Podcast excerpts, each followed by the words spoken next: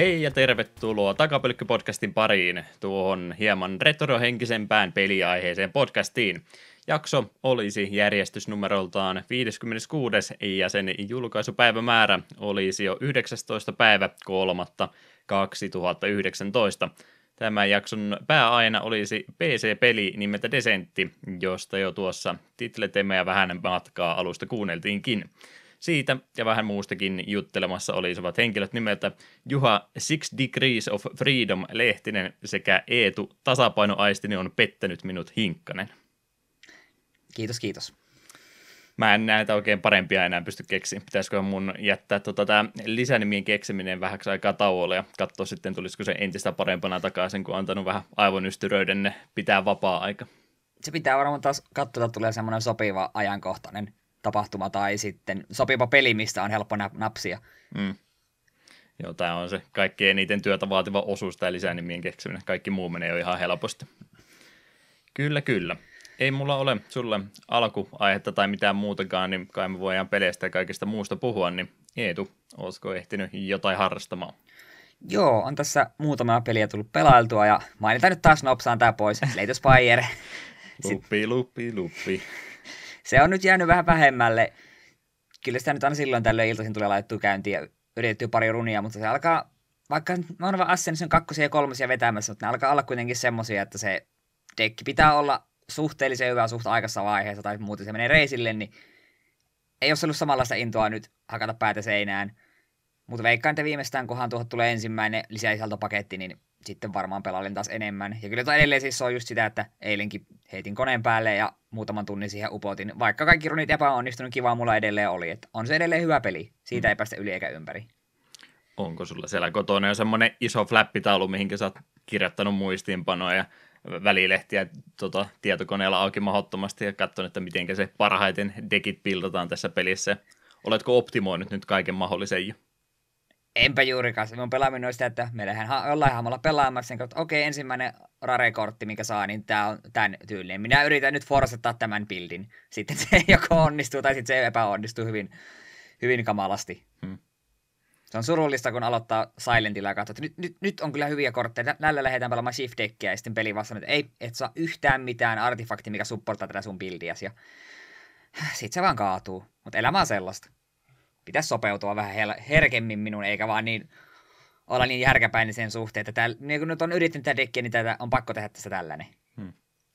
Enemmän resettejä vaan, että saat kunnon dekin alusta asti heti.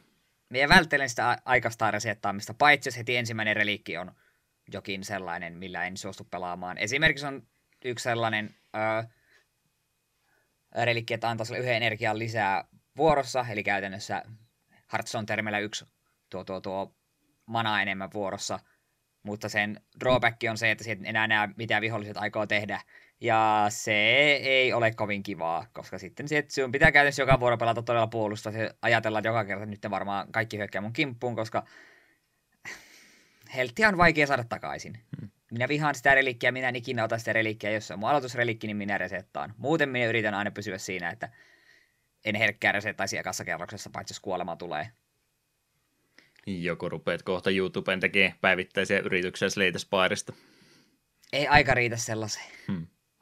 Jos riittäisi, niin sitten tuo olisi varmaan semmoinen aika herkkä peli, minkä laittaisin niin kuin striimaamiseen. Että no niin, striimaillaan taas Slate Spirea viisi tuntia ja huomenna lisää, ja minkä takia mulle katsojia. Ei se ole tärkeintä.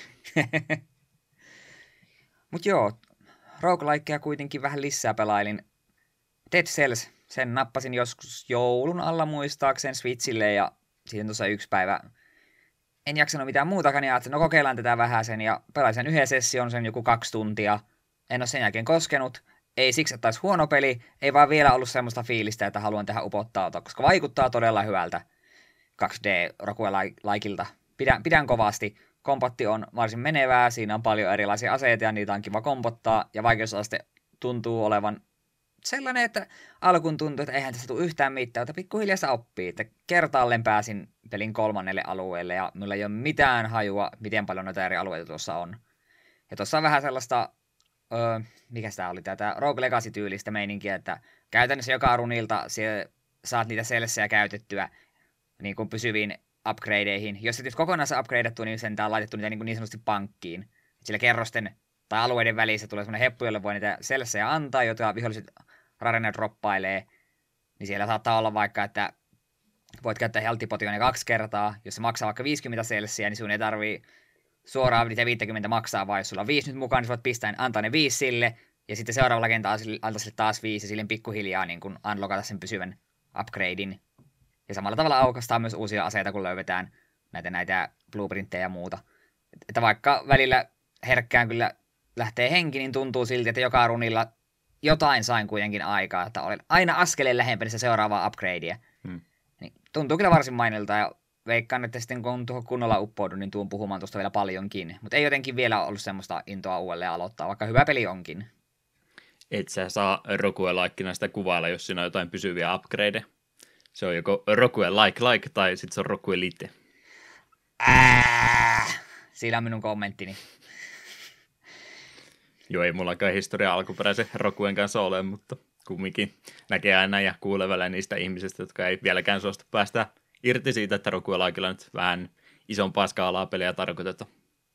Minä ajattelen sen niin, että jos siinä on tuollaisia pikkuhiljaa avattavia pysyviä upgradeja, niin sitten se on samankaltainen kuin Rogue Legacy, ja Rogue Legacyssa on Rogue nimessä, niin se silloin se on Rogue-like. Rogue Legacy-like. Kyllä. Mutta joo, ei siitä sen enempää varmaan. Tuosta voi olla, että ensi jaksossa puhun siitä kolme tuntia tai sitten puhuvassa seuraavan kerran tuosta kolmen kuukauden päästä. Ei voi tietää. Mutta sitten tuli GameStopissa käytyä ja hetken mielijohteesta nappasi, että hei, täällä on Etrian Odyssey Nexus. Että tämähän on tämä uusin Etrian Odyssey, en ole pelisarja ennen tutustunut, vissiin ihan hyvä 3DS-pelisarja. Ja ei se uutena mitään 40, se oli, että no, otetaan pois.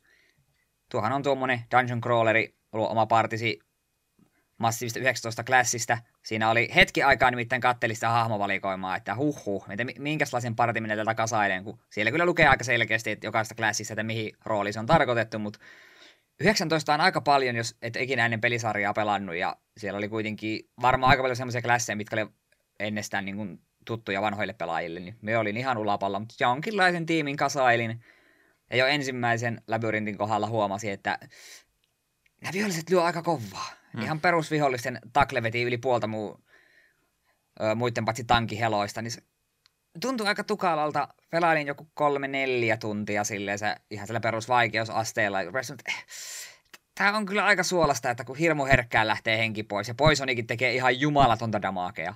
Huh, huh, tuon pelin Poison on julma. Se kun tulee hahmolle, niin se on parissa vuorossa vetää sun hahmon kanveesi, että parasta olla heltiä sinne sitä varten.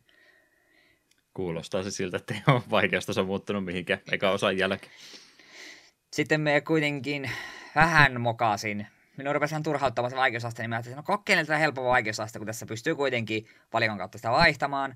Sitten se kuitenkin sanoi, että jos ei mä helpoimmalle vaikeusasteelle, niin se et pysty vaihtamaan siltä enää takaisin. Mm.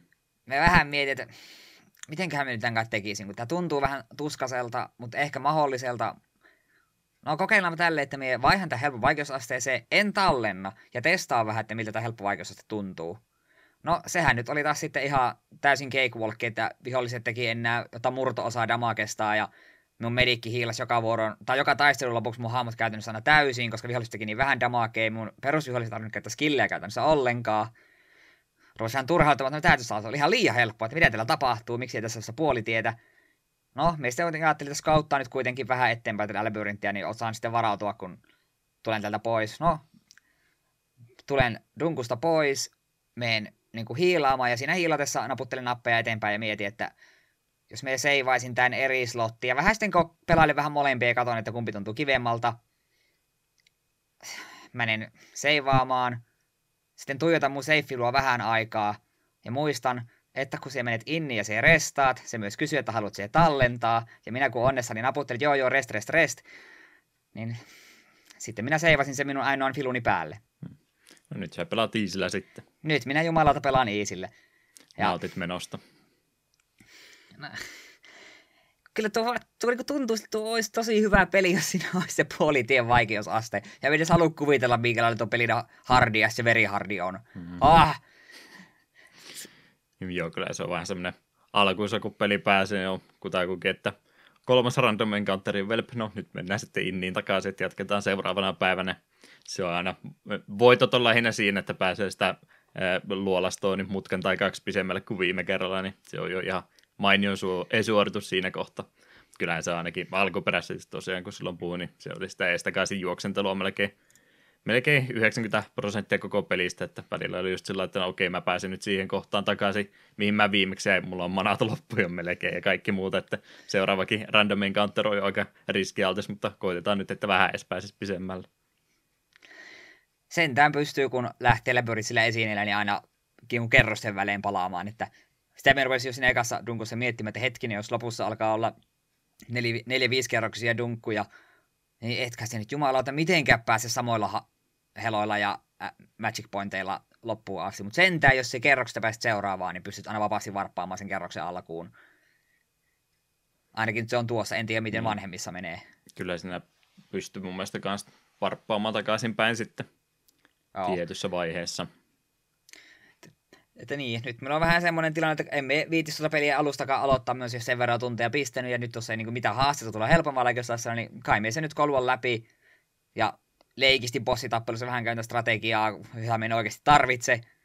Mutta se, musta, se musta niin näkee kanssa, että kun parti, mikä minulla on, niin siellä tuli vahingossa ihan hyvä synergia, kun on hahmo, mikä pistää debuffeja ja näitä, näitä statusefektejä, ja sitten on hahmo, mikä saa erikoisefektejä, kun se iskee vihollisi jollain, jolla on statusefektejä.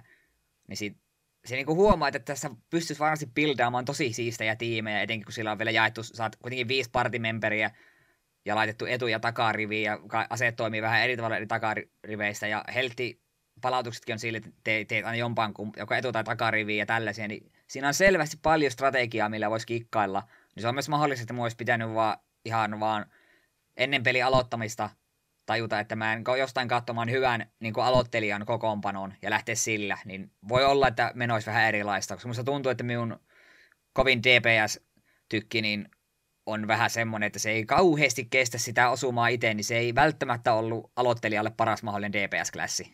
Hmm. Viihengen partiako siinä oli kans vai? Joo, viihengen partit. Eipä ne ole sitten varmaan perus idea pelissä muuttanut juurikaan, vaikka aika monta osaa on jo tullutkin. Joo, eikö tuo kuues? Kuues, joo. Pari ekaa oli jo remakeattukin. Mm.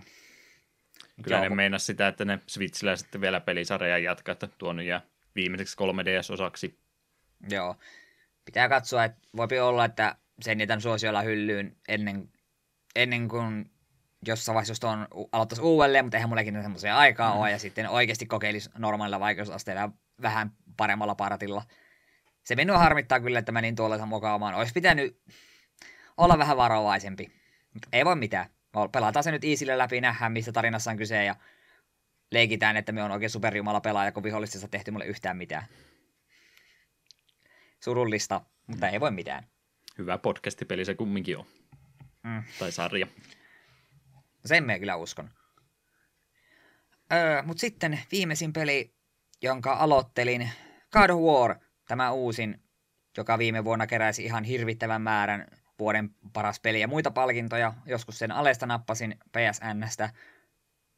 Tuossa jonkin aikaa sitten sen aloittelin ja on siihen tuntia jonkin verran jo pistänyt ja kyllä se on kaikki palkintonsa ansainnut.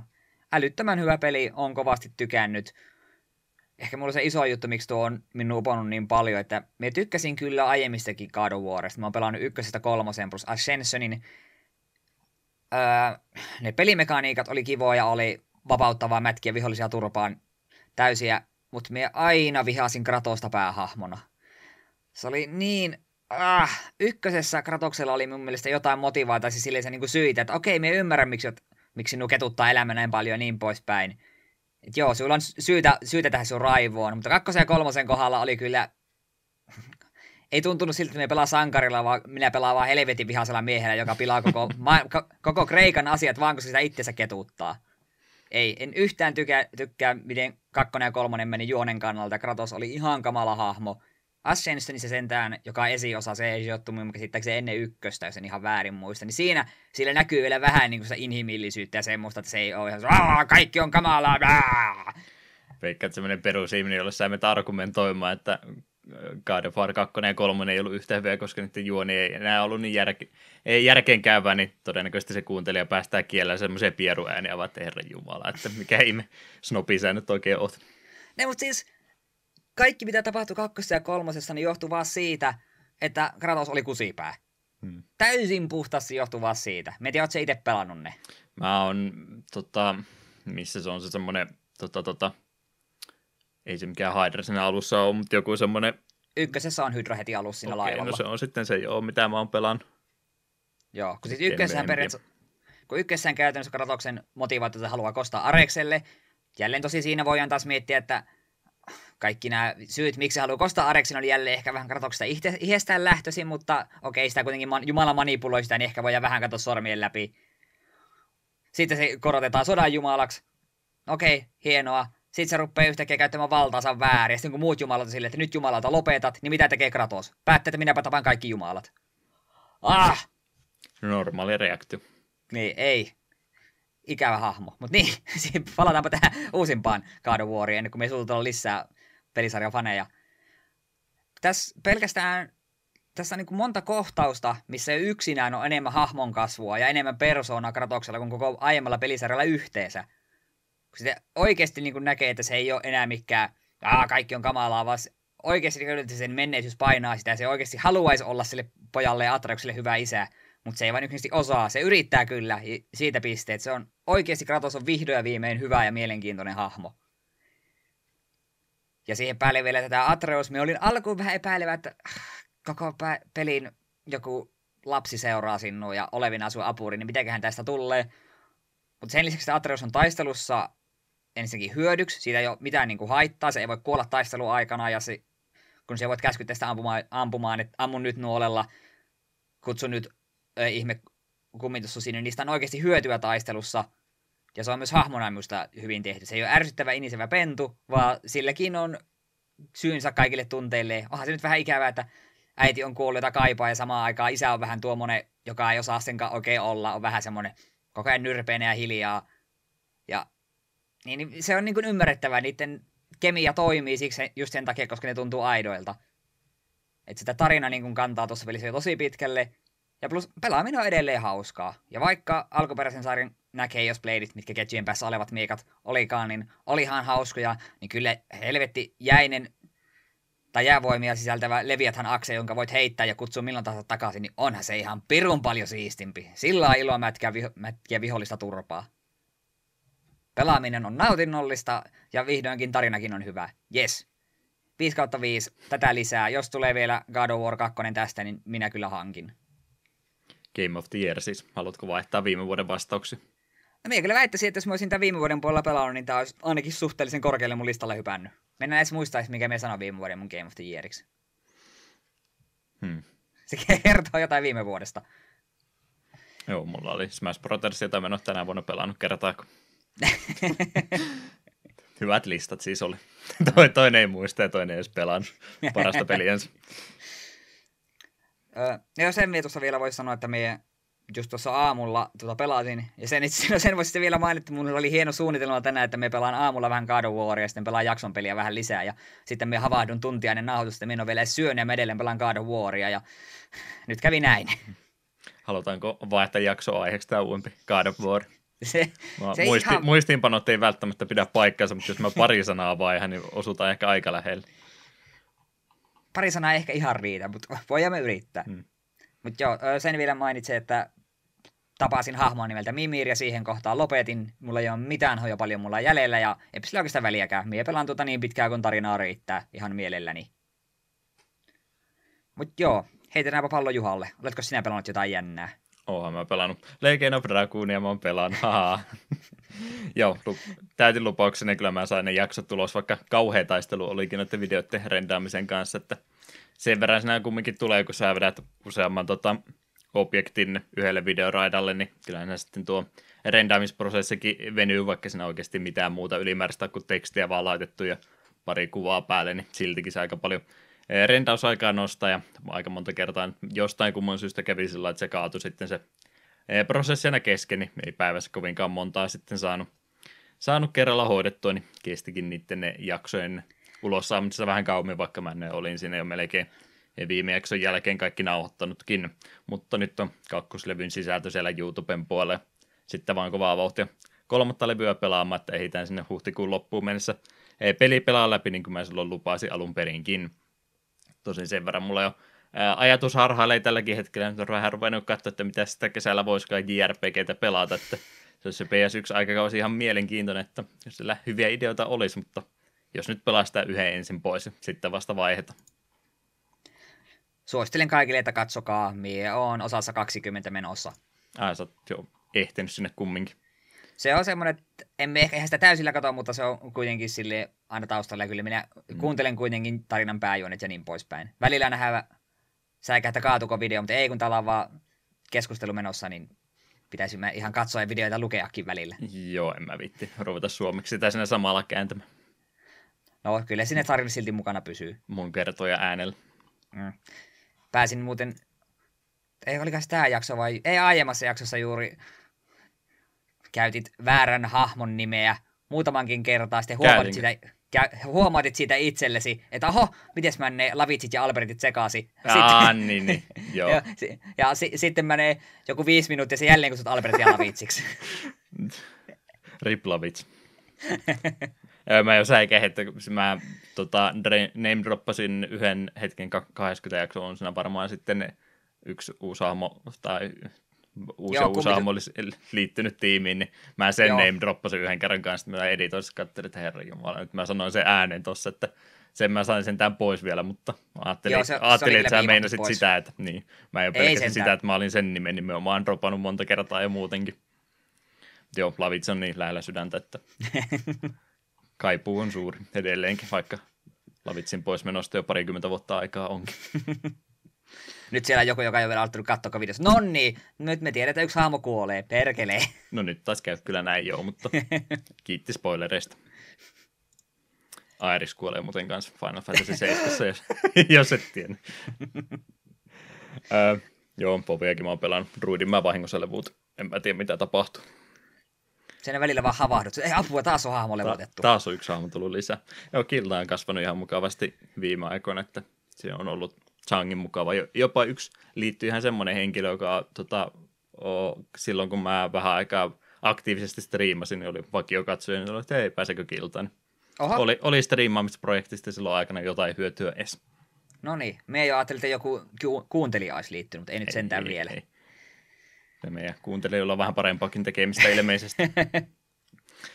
Sitten pari uutta, mitä mä tuossa vähän menin kokeilemaan, kun halusin vähän edes vaihtelua elämäni pelipuolella, niin Tamperia menin pelaamaan, eli tuota musiikkipeliä, joka tulikohan se viime vuonna vai onko siitä jo kaksi vuotta aika kumminkin, niin tässä lähivuosina julkaistu peli kumminkin kyseessä, ettei nyt niin vanhasta ole kyse, eli tuommoinen musiikkipeli yksi tota, tota, reitti, mitenköhän sitä kuvailisi, se on se ohjastettava hammo jonkinlainen ötökkä olevina ehkäpä, ei siis, ötökän muotoinen ei se ole oikea ötökkä, mutta sen muotoinen hahmo kumminkin, joka semmoisella raiteella kulkee eteenpäin. Onhan siis muitakin musiikkipelejä, missä tosiaan samalla tavalla on käytännössä nuotit ja muut laitettu, mutta tässä nyt on vaan yksi suora reitti ja käytännössä yhden näppäimen taakse kaikki toiminnot laitettu, plus sitten tikkua täytyy siinä myöskin heiluttaa. Ja aika psykedeelliset grafiikat siinä on ja semmoinen yksi pitkä musiikkikappale käytännössä aina per leveli, että ei ole tosiaan mitään popumusiikkia tähän laitettu, vaan ihan tuota varten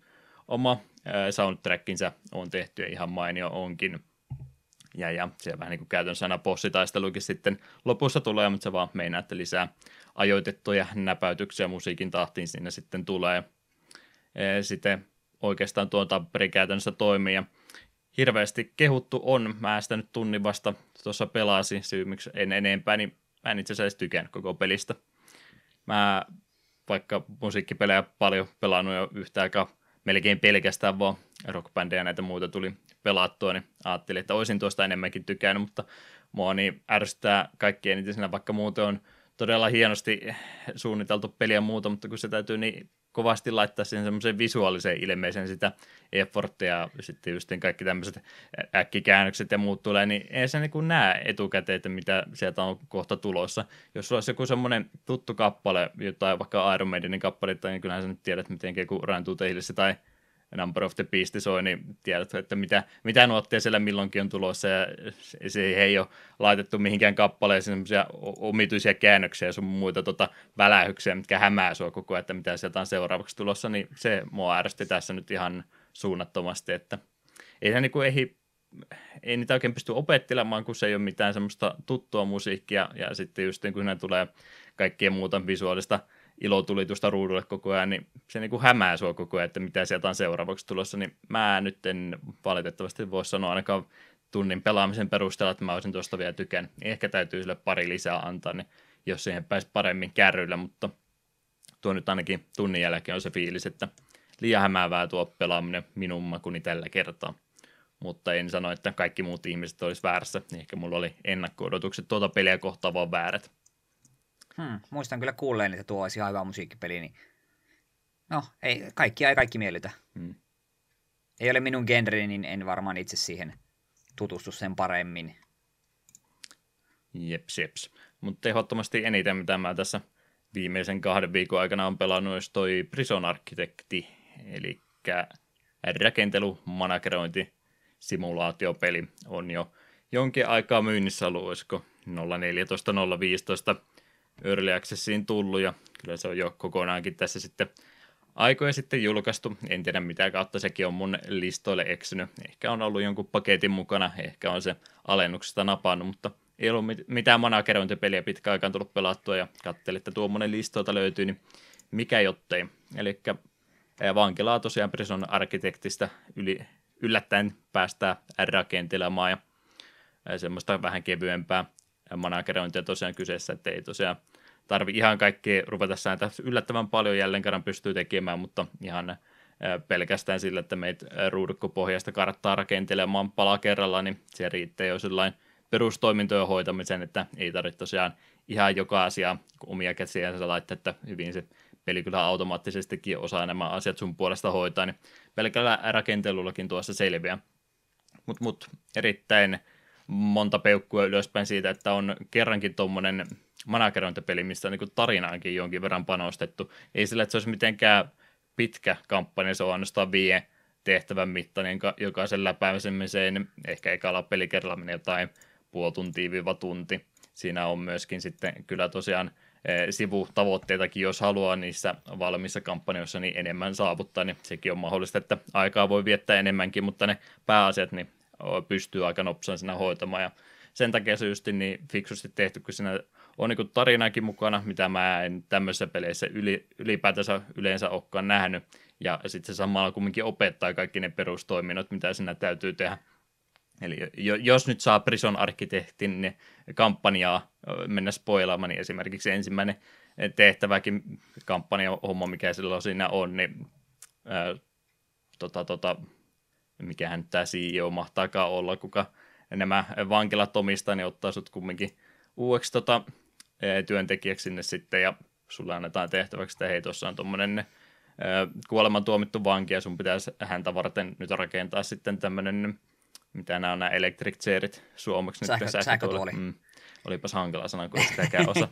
Mutta joo, sähkötuoli pitäisi häntä varten rakentaa tuossa sulle tontti, rakenna siihen seinät sitten, pistää nyt tämmöistä lattiat, pistetään nyt vähän prameempaa kuin kumminkin tämmöinen hieno laitos kyseessä, niin pistetään oikein marmorilattiat tähän näin. Ja siinä ihan hyvä olla tuossa joo ja kaikkea muutakin. Ja, no, sähkötuoli on kyseessä, niin nyt me tarvitaan kyllä sitten sähkölinjatkin tonne ja jne, jne, niin tässä sitten ei joutuu kaikkia tämmöisiä tiettyjä toimintoja opettelemaan ihan vaan yhden rakennuksen tekemisen kanssa ja samalla tavalla sitten myöhemmätkin kampanjat toimii, että jollain tarina hengessä niin ollaan niin kuin, pistetty raameihin, että minkä takia sun täytyy tässä tehtävässä mitäkin rakentaa, niin siinä pääsee niin jokaista toimintoa erikseen katsomaan ja on ihan semmoiset valmiit ohjeet sulla annettu, että voit tehdä itse, mutta jos et halua, niin tuossa on sulle valmiiksi piirretty pohjakuvi, että teepäs tuommoinen nyt vaan testin vuoksi ensin, niin päästään vauhtiin kovastikin.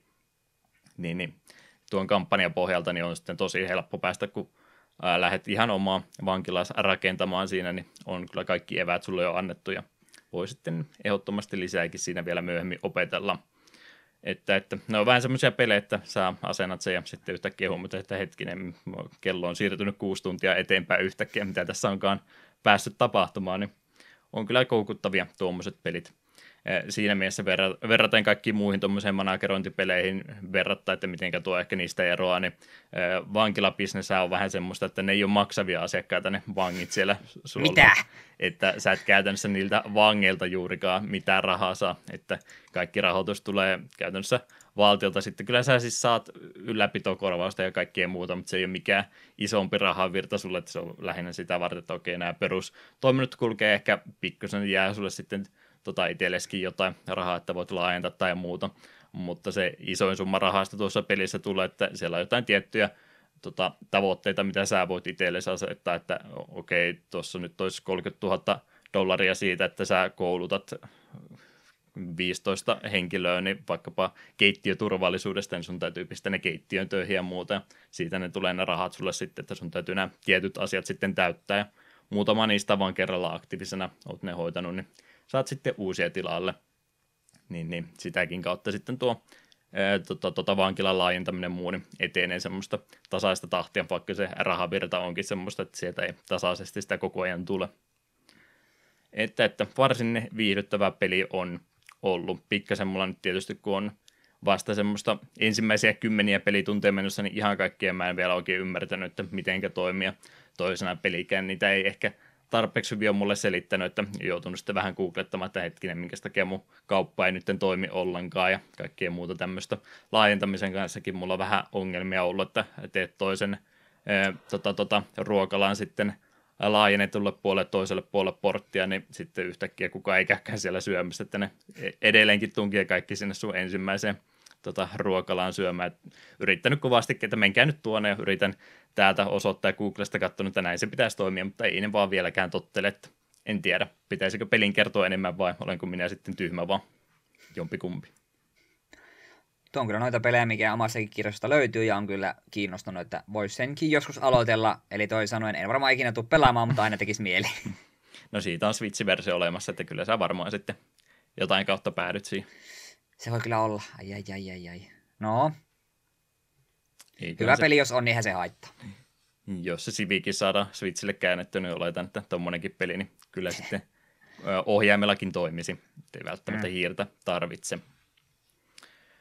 Katselupuolta myöskin pikkasen harrastanut. Marvelin leffoja tietysti tulee melkein kaikki käytyä teatterissa katsomassa ja Captain Marveli oli nyt sitten tässä vuorossa kuukautta about ennen tuota seuraavaa Avengers-elokuvaa ja sinne keskikastiin sanoisin, että tuo Captain Marveli nyt sitten osuu hienoa tietysti, kun saatiin vihdoin viimein naishenkilö päähahmoksi omaksi elokuvaksi ja ai, että kun siitä on suolaisia kyyneleitä monelta tullut, että ei, ei, ei, ei, tästä, ei, tästä, ei näitä asioita näin voi tehdä, että kyllä se valkoinen mies täytyy pääroolissa joka ikinen kerta olla ja joo, ei, ei mennä sinne pisemmälle, mutta vähän semmoinen huumoripitoisempi elokuva oli nyt tällä kertaa vuorossa. Ei mennä ihan sinne Guardians of the Galaxy tai tota, tuo Ragnarokin tasolle, mutta aika lähelle kumminkin. Ja semmoinen pie- pienoinen esiosa oli kyseessä, että tämä sijoittui tuonne 90-luvun puoliväliin ennen noita valtaosaa muita Marvel-elokuvien tapahtumista. Siinä mielessä vähän erikoisen paikkaan tosiaan tulee, kun muuten on tuo pääidea, mikä tuossa Marvelin universumissa nyt on ollut, niin mennyt tasaisesti eteenpäin. Nyt just ennen kuin tulee se semmoinen iso huippukohtaus tuon seuraava Avengersin muodossa, niin nyt justin tähän väliin iskettiin sitten tuommoinen yksi osa ennemmin, ja varsinkin kun nyt on tämmöinen A-luokan sankari kumminkin kyseessä, mikä painii siellä samassa sarjassa jotenkin Tooria ja teräsmiesten kanssa, niin pikkusen se tulee semmoinen fiilis, että okei, no nyt tässä tuli, lisättiin tähän pakkaan tämmöinen hahmo, joka on oikeastaan vahvempi kuin nämä kaikki muut hahmot, mitä me ollaan tässä viimeisen kymmenen vuoden aikana tavattu, että siinä me en tiedä, olisiko voinut ajoittaa elokuva ehkä johonkin parempaan kohtaan, en siitä mene sen enempää sanomaan, mutta elokuva kaikessa on kuitenkin ihan viihdyttävä oli, en sitä sinne parhaimmistoon laittaisi, mutta tukevaa kiskikastia kumminkin olisi kyseessä, niin eipä ollut huono visitti käydä tuotakaan elokuvateatterissa katsomassa. Eetu edelleenkin nollassa Marvelin elokuvassa menee. Olen mennyt joskus jotain nähnyt. Et edes muista mitä. No kun mulla menee DC ja Marvelit sekaisin, niin en minä enää tiedä, mitä minä olen nähnyt ja mitä minä en ole nähnyt. Eetun suosikki Marvel-sankari on Mustanaami. Kyllä. Eikö se kyllä... joku leffa ollut? On, joka ilmeisesti kauhean hyvä. Joo, oli vähän aikaa ennen kuin no supersankari leffat löi itsensä läpi. Mm. Sen verran, kun tuosta Captain Marvelista on kuullut, että itseänikin huvitti, kun Twitterissä tuli vastaan, miten joku kuuli siitä, että kyllä Stan Lee ha- kääntyisi haudassaan, kun tämä leffan näkisi, ja Stan Lee on siinäkin elokuvassa itsekin ollut, että hmm. niin, aivan varmasti. Hupaisaa on kyllä ihmisten kyyneleet, etenkin suolaiset sellaiset. Joo, cameo-rooli Stan Lee siinä tekijä oli sitten tosiaan se Marvel-logo aikanakin, niin yleensä nämä, tota, tota, kun Marvel-logo tulee, niin se niin kuin väläytetään noista sarjakuvalehistä jotain tiettyä segmenttiä ja muuta, niin se oli nyt sitten korvattu sillä, että siinä oli Stan Leestä vaan pelkästään kuvia, niin oli se vähän semmoinen oo, fiilis siinä heti leffa alussa, että ihan hauska tiripuutti siinä oli. Kiitos, tämän taisi olla se viesti ennen kuin elokuva alkoi, että oli kyllä muistettu miestä ihan hyvin siinä. Ö, animaatiotakin erehdyin katsomaan. Mietin, että jotain oikein supervanhaa voisi välillä katsoa. Valintani oli alkuperäinen Makros, vuosiluku 1982. Herättääkö mitään ajatuksia? Onko Makros-sarja tuttu ollenkaan?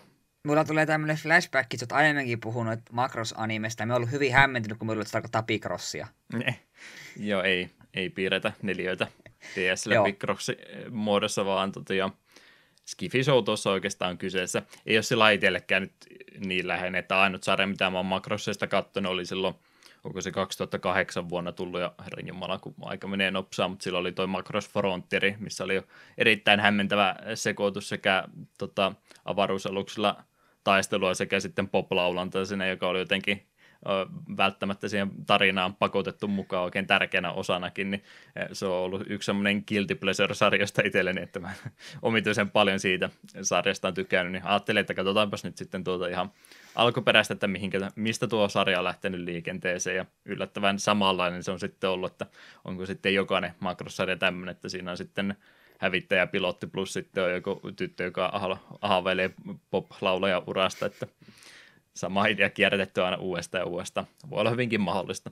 No ihan hauska kyllä noi vanhemmat katsoa, vaikka tosiaan ikäisenä kovastikin on tullut, niin eihän tuo animaatio sinänsä mihinkään ole vanhentunut, että okei, okay, frame rate ehkä on vähän heikompi kuin mitä nykyaikaiset vaatimukset olisi, mutta piirtojälki sun muu, niin melkein jopa paikoittain sanoisin, että on parempaa kuin nykypäivänä, kun siellä on käsin kaikki piirretty, niin Siinä on semmoinen oma charminsa ehdottomasti verrattuna sitten nykyisin CGI-pläjäyksiin, mitä tuolla paljon joukossa on. Ja tykkään kyllä tuommoisesta vanhemmasta piirtotyylistä huomattavasti enemmän.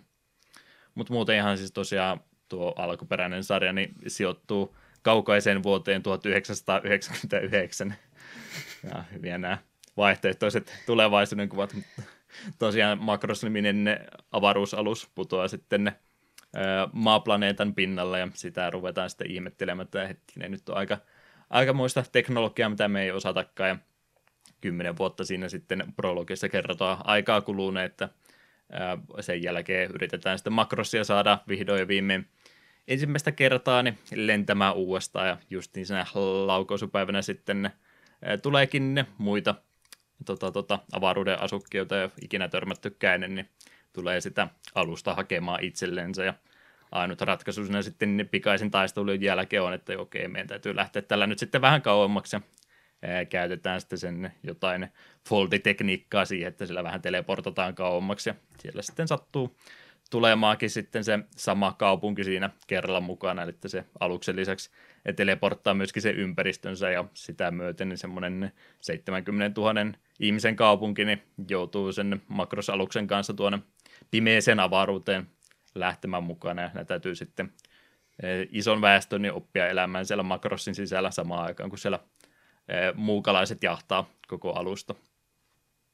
Riittääkö synopsikseksi?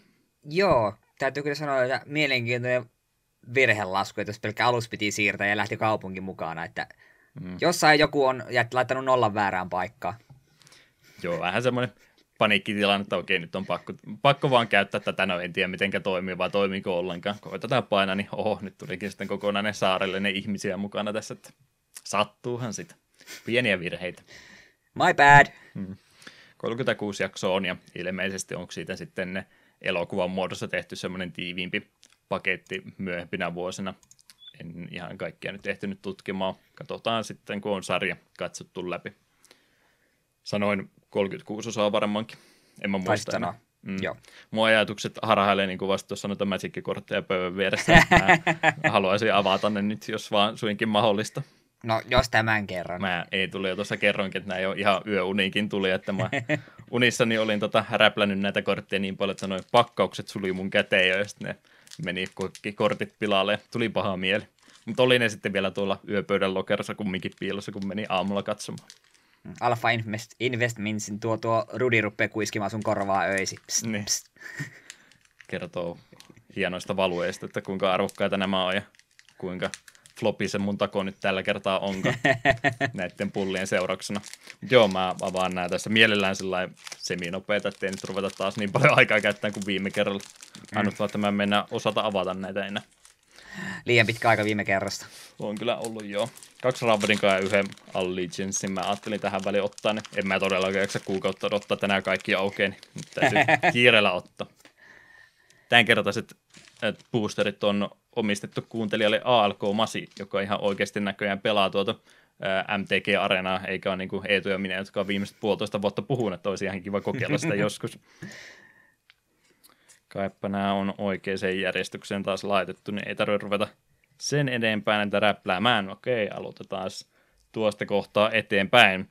Täältä löytyy Swarm Guildmatesi, Sinister Sabotage, Rock Chargeri, sitten onko tämä, öö, mikä on mytikin väri ja mikä on raren väri? Rare on kultainen, mytikki on oranssi. Onko tämä mytikki sitten Doom Mikäpä- Whisperer? Aa! Setin kalleimpia kortteja. Nightmare Demoni 66, kolme ja kaksi mustaa. Flying Trample, jotain P2 Life-juttujakin, mitä tarkoittaa surveili. Öö, se katot, oliko se Surveil 2? Hmm. Hmm. Katot pakan päältä, muist, just sen muistaakseni kaksi korttia saat valita, että oliko nyt jää siihen vaan, laitetaanko ne hautaan. Että käytännössä se valmiiksi tsekkaa, että mitäs mulla on tulossa, emme halua tuota, me heitä ne hautaan. Ja Doom Whisperer on, myös se on setin kalleimpia kortteja, koska tuo on todella hyvä, jos ei maksa edes manaa, se maksaa lifea, niin se pystyt periaatteessa sun elämällä käymään melkein vaikka sun koko dekin läpi, jos sulla on tarpeeksi lifea. Se on kova kortti. Hmm. En muista paljon se arvo nyt on, mutta se oli setin kalliimpi ainakin silloin, kun Ravnica tuli. Joo, sehän tässä tärkeintä, että minkä arvoisia nämä kortit on. Ei mua muuten kiinnosta. No ei. Ehkä näitä on kohta jo kertynyt sen verran tonne kirjahyllyyn, että näistä voisi jotain kasaankin laittaa. Voi vähän sekaava setti kyllä tulla näistä randomeista, että saattaisi muutamia täsmähankintoja vaatia myöskin. Ehkä. Öö, mikä hemmetti? Ai, mulla on kortit väärinpäin. Mä ihmettelin, kun tällä jotain tokeni kortin takana jotain tekstiä, että onko ne ruvennut noita areena latauskoodeja näihin lisäämään. Ei ollut sentä. Toinen normi Ravnica lähtee tosta noin. Täältä löytyisi semmoisia kortteja kuin näistä muuten pulkkia tulee yllättävän nopeita, kun sä avaat monta kerrallaan. Täällä on ne Ledev Championi, Hellkite Welppi, Blackwell Crafter ja sitten ei mytikkikortti, mutta onko tämä sitten rare? Mä en Kyllä. vieläkään muista näitä ulkoa. Legion Warboss olisi täällä. Aa, Goblin se Soldieri. goblini. Mm. Joo. Mentor on joku tämmöinen mekaniikka tällä. Joo, kun se hyökkää, niin se voi toiselle hyökkäävälle olennolle, millä heikompi poweri, niin antaa pysyvän plus yksi plus yksi counterin. Vahvistaa heikompia. Mm. Iset Guildgate oli siellä takana, mikä tuossa muuten oli se tota, tota Whispereri takana. Täällä oli Porossin Guildgate. Joo. Täällä oli niitä Guildgateja tässä Raapanin kanssa. Joo, kaksi värisiä tulevat täpi, täpissä pöytään, niin ovat, eivät ole basic landia, vaan ovat gateja. Tietyt kortit välittävät siitä, että paljon sulla on gateja pelissä. Vähän tulee paha mieli näiden Allegiance boostereiden avaamista. Nämä on niin kauniin sinisiä nämä kortit. tai pakat siis. Voi olla kortit, jos täällä inkit levinnyt taustalle. Ultra Prota täällä takana mainostettaisiin homma tuommoinen kokonainen kansio itsellesi. En ihan vielä niin paljon homman.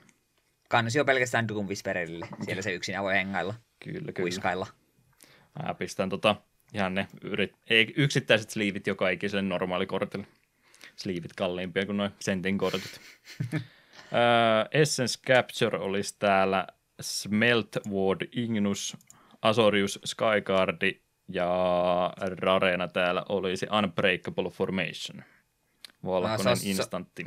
Jolla addennum vai mikä onkaan se mekaniikka. Joo. Kaikki haamot, joita mä kontrollaan, saa Indestructiblein vuoron loppuun asti. Ja Addendum just joku oma juttunsa. Joo, addennum antaa lisää efektin, jos oot pelannut sen kortin omalla vuorollasi. main facein aikana. Jep. Eli Doom Whisperer oli nyt se löytö näistä tällä kertaa. Joo, emme usko, että sillä nyt, ehkä varmaan vitossa joku semmoinen kortti se on, mutta se oli kallis silloin, kun se tuli. Mm. Ja on semmoista ei- varmaan edelleen kuin setin parhaita kortteja. Mustaa dekkiä rupean tässä rakentamaan saman tien. Jos ei muuta, niin se on sitten aina Commanderissa myös ihan käypä lappu. Se, että pääsee Lifeilla pakkaa tutkimaan, niin on todella hyvä diili. Etenkin Commanderissa, missä on 40 lifea. Helposti heidät 20 lifea. Katsotaanpas, mitä kivaa täältä on tulossa. Manipuloidaan vähän tulevia nostoja. Pidätkö sä mua ihan omituisena ihmisenä, kun mä pakkaan näitä näihin boostereiden sisältöihin takaisin ja laitan tuonne kirjahyllyyn? No, Se mulla oikein oikein muuta... pa- parempaakaan säilytystila ole, muuta kuin se Amonketin aikainen tämä mikä Deck Builders toolkittiboksi ja sinne ei mahu enempää. Vähiten rupeat järjestelemään niitä väreitä ja aakkosittain. Ja... Kohtaan semmoinen kenkälaatikolle noita kommoneita ja sitten taas ihmettelee, että miten tässä näin pääsi käymään. Kuitenkin me en vaan näe, sulla kameraa silleen suunnattu, että sulla jossain nurkan takana sama, Rudin kokoelmat siellä on 20 boksia jokaista settiä ja Mhm. alkuperäiset sendikaria, vaan odottelet vaan milloin hinnat nousee. Tämä on heitu mulle iso ongelma, älä vitti. Loukata mua tuolla tavalla. Joo, siihen se varmaan menisi, jos olisi liikaa rahaa. Näin ollen voidaan alkuhypinät jättää taakse. Me jatketaan podcastissa eteenpäin. Kuunnellaanhan Desentistä muuten muistutuksena tosiaan. Tämä on sitä aikaa vielä 95, kun tämä peli on tullut, että noissa PC-ssä tupessa oli vielä aika erilaisia äänikortteja. En tiedä, eh, niitä, jotka on kuuntelijoista Desenttiä aikanaan pelannut, niin saattaa ehkä kuulostaa erilaista riippuen siitä, minkälaisella PC-ssä tupilla sitä on aikanaan peliä tullut pelattua, niin mä tuossa nyt äh, valitsin tällä kertaa tuolla Sound Blaster 2.0 kautta minkälaiselta Desentti silloin aikanaan kuulosti, niin sen äänikortin mukaan äh, tulee nyt nämä musiikkikappaleet, niin intro ja level 1 ajatteli iskeä tähän kohtaan soimaan ja jatketaan sitten uutisotsikoiden myötä.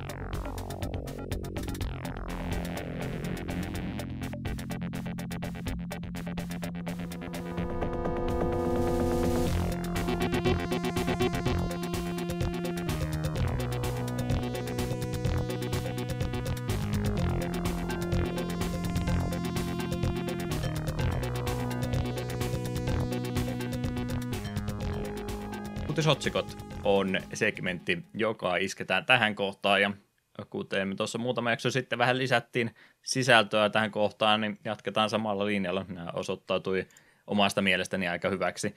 Pitäisikö me jotain taustamusiikkia etu tähän tänä päivänä pelihistoriassa, eli mitä tapahtui 10, 20 ja 30 vuotta sitten, niin laittaa taustallekin vielä. Jos laitetaan, niin mikä se on? Mä vähän mietin, että Chrono Triggerin Corridors of Time olisi aika hyvä tähän. Eikö meillä pitäisi olla jokaiselta niin kuin aikakaudelta, ka- aikakaudelta oma biisi, tehdä niissä ne medley? Tämä on 10 vuotta 2009 20 vuotta. soinut, jotain meemikappaleita varmaankin. ei, tommosia muista. 989 ei, ei käy, ei käy. En tiedä mitä teen, mutta voin mä sisällön kumminkin kertoa, mitä mä oon tänne kirjoittanut. Eli 19. päivä 3. 2009 tämmöiset s- hetkinen, yksi peli tuossa mulla oli kirjoitettu näin DLCtä vähän kaveriksi. Ö, Tom Clancy's H.A.W.X. Onko tämä Hawks vai miten tämä on oikein lausto aikana, mutta tämä kumminkin niin Windows-versio ju- Suomessa julkaistu tänä päivänä herranjestas. Mikä ihmepeli tää on? Eikö tuo ollut se joku hävittäjälentäjäpeli? Koska me muistelin, että mä oon katsonut Zero Punctuation tuosta ja muista se oli just joku hävittäjälentäjä simulaattori, joku Judemy. Ja se laus, ainakin Jatsi sen sanoi ihan vaan Hawks. Hmm. Näin me muistelisin. Ei ollut mikään perus FPS kumminkaan. Ei minun mielestäni. Okei, okay, hyvä tietää, en ole pelannut. Öö, DLCtäkin tänä aikakautena jo kovastikin ulos iskettiin semmoisiin peleihin kuin Midnight Club Los Angeles, Call of Duty World at War ja Little Big Planet olisi ainakin tänä päivänä myöskin lisää sisältöä saanut. Siitä mennään ajassa entistä enemmän taaksepäin 19.3.1999. Neo Geo Pocket Color-pelejä ainakin Japanissa kovaa vauhtia on tähän aikaan tullut ulos. Tänä päivänä siellä on muun muassa julkaistu pelit eh, Baseball Stars, Master of Suoki, Suki, S-Y-O-U-G-I, eh, Neo Cherry Master Pocket Tennis sekä Puzzle Linkki. Just tähän viimeksi Pocket Colorista vähän puhuttiin. Joo, niin tehtiin. Pitäisiköhän meidän tuohonkin laitteeseen tutustua vähän paremmin joku kerta. Se voisi olla ihan potentiaalinen. Toivottavasti sitä pystyy eri tavoilla pelaamaan, tai sitä täytyy ruveta jostain Pocket Coloria itsellensä etsimään. En tiedä, missä hinnoissa mahtaa olla. Suomessa niitä ei varmaan hirveästi pyörinyt. En ainakaan muista nähneeni ikinä kenelläkään. Ö, Pohjois-Amerikassa tänä päivänä on julkaistu myöskin Pocket Color-peli nimeltä King of Fighters R2. Kun se Round 2 sitten ollut. Muutama King of Fightersia on pelannut, mutta en ole niihin se enempää panostanut. Mie sitä, oliko se 13, kun nyt se, vai 14, kun se on mikä Pleikka kolmoselle oli. Vai ple, eikö Pleikka neloselle? Se joskus alesta nappasin ja pelailin jonkin aikaa. Mulla on joku tommonen sairas mielenkiinto noihin tappelupeleihin, että niitä on aina kiva pelailla se muutama ilta ja sitten niihin ei koske enää ikinä. Sitten käy kerran netissä pelaamassa ja sitten ei halua pelata enää ikinä. Niin, kutakuinkin. Game Boy Colorille julkaistiin Japanissa myöskin semmonen peli kuin Revelations The Demon Slayer. Ei tää varmaan Shin Megami Tenseihin kuulunut, mutta jotain sinne päin kumminkin. Ainakin nimen perusteella, tuo Revelations siinä on. Hmm. Mä en tiedä. Voi se ollakin. Voi olla tai sitten voi olla olematta. Hmm. 89 vuonna ei tarkalleen päivälleen ollut mitään kerrottavaa, mutta päivää aikaisemmin 18.3.1989 muutama omituinen peli on tullut ja minkä takia mä yritän näitä japaninkielisiä nimiä lausakkoja. Kaiso Chojin Shupipinman TurboGrafx 16 julkaistu tänä päivänä sekä Pac-Mania, kun on tää joku Pac-Man peli. Sharp Voi. X ku- ku- 68 tonniselle julkaistu myöskin tänä päivänä. Jo- Joku voisi väittää, että näitä pelejä pitäisi ehkä tutkia ah, tarkemminkin, eikä vaan kirjoittaa näitä copypasteja Moby Gamesista, mutta en tiedä. Liikaa yrittämistä olisi semmoinen. Se on Patreoneen, että saa vähän parempaa sisältöä. Joo, siitä täytyy kyllä maksaa jo sitten jotain. Minä ilmaiseksi rupea tuo enempää yrittämään. Retroimpia uutisia. Haluatko. Eetu, sinä yrittää vähän paremmin? Ensin haluan mainita tuon, että musta on ihana, että siellä pääsit lausumaan huonosti japaninkielisiä nimiä. Niin monta kertaa naurannut minun versioille, kun on noita romhacking jutuista ollut puhetta. Hmm. No, se on sun segmentti jatkossakin, että onnea vaan matka. No, onneksi sinulla, sinulla pysyy tämä tänä päivänä pelihistoriassa segmentti, että kuitenkin. Retrompin uutisiin tällainen, minkä moni varmaan on jo kuullut ja myös ilakoinut. GOG ja Blizzard on yhteistuumin julkaisseet alkuperäisen Diablon GOGin kauppapaikan kautta. Uudelleen julkaisu toimii nyt helposti Windows 10 käyttöjärjestelmällä ja joitain bukeja pelistä on myös korjattu. Peli irtoaa hintaan 8,89 euroa. Blizzard myös ilmoitti, että yhteistyö tulee näillä näkymin jatkumaan, kun tarkoitus olisi uudelleen julkaista Warcraft-pelisarjan kaksi ensimmäistä osaa. Väittäisin, että moni on ollut todella iloinen tästä ja ihan kyllä syystäkin. Mm. Mulla ei ole ykköstä kohtaan juurikaan nostalgiaa, mutta kakkosta tykkään kovasti ja kyllä tavallaan olisi kiva tulla ykköstäkin ehkä joskus pelailla. Tuli silloin aikanaan kokeiltua sitä ja ahisti kolmosen jäljiltä, kun siinä ei pysty juoksemaan ollenkaan, että se on pelkkää kävelyä paikasta toiseen. Se on aika hidastempoinen peli tuo ensimmäinen Diablo, mutta tunnelma siinä kyllä on kohdallaan, vaikka grafiikat onkin jo ikääntyneet aika kovasti, niin siitä huolimatta niin ymmärtää kyllä, minkä takia siitä sitten iso pelisarja saatiin aikaiseksi. Ja mä veikkaan aika, aika turvallinen veikkaus, että tulee varmaan jonkun jakso aiheenakin vielä olemaan sitten. Mie kanssa vähän veikkaa, etenkin nyt kun se kerran kokistakin löytyy, niin hmm. ei tarvitse kikkailla yhtään mitään. Tutustutaan tuohon... joku kerta paremmin. Jep, ja mitä tulee tuohon, että Warcraft 1 ja 2 tulossa tulevaisuudessa, niin helvetin hienoa. Hmm. Mun pitäisi se Warcraft 2 kanssa sitten kokeilla. Ykkönen Mainio vähän, peli. Vähän kankea vielä, mutta kakkonen ilmeisesti paransi aika paljon. Joo, sitä ykköstä mä oon pelannut äärimmäisen vähän, koska se on kankea, mutta kakkonen on jo varsin menevä peli. Tykkään kovasti siitä. Ei mitään vovia tarvita, kun meillä on Warcraft 2. Hmm. Pieni yllätys kumminkin, että ne tosiaan kokin kautta teki tähän, eikä sinne omaa launcherinsa näitä laittanut. Sehän oli se vanhempi mielipide silloin heiltä, kun tätä oli aikaisemmin kysytty, että ne on sen verran ikääntyneitä, ettei ne halua niitä enää esitellä, kun ne tekee tänä päivänä niin paljon parempaa tuotetta, mutta hyvä, että nyt tullut toisiin päätöksiin, että tavalla tai toisella. Meidän kannalta ihan tietysti parempikin jopa, että se tulee täällä kokissa, että on sitten DRM-vapaat, niin jos sinne Patlenettiin linkattu ne välttämättä. Mm, totta. Ehkä tämä on to- edelleen jälkihyvitystä siitä, että Blizzard, ei, tai siis tuo, tuo Diablo Immortal on tulossa. Ehkä vähän. Ja anta, antakaa se jo anteeksi, ottakaa tästä vanhoja hyviä pelejä. Ja maksakaa niistä, please, vielä vähän. Ehkä me jonain päivänä päästään siitä yli vielä. Ei me päästä.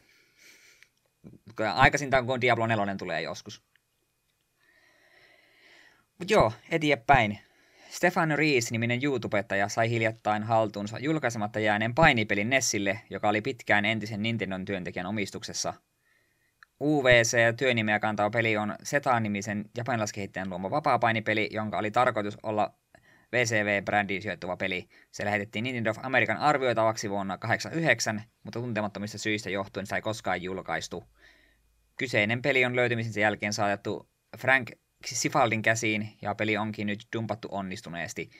Pelin ROM-tiedosto onkin tätä kirjoittaessa mahdollisesti jo ladattavissa. Live-päivitysuutiset, että se on ladattavissa. Nämä on mukavia aina tämmöistä historiasta kadonnut peli vaan yhtäkkiä tupsahtaa takaisin olemassa vaan. Siellä ne on jossain ullakolla ollut jemmassa ja unohtanut, että okei, mulla olikin tämmöinen peli, tai on, että ei tämmöistä ikinä tullutkaan sitten.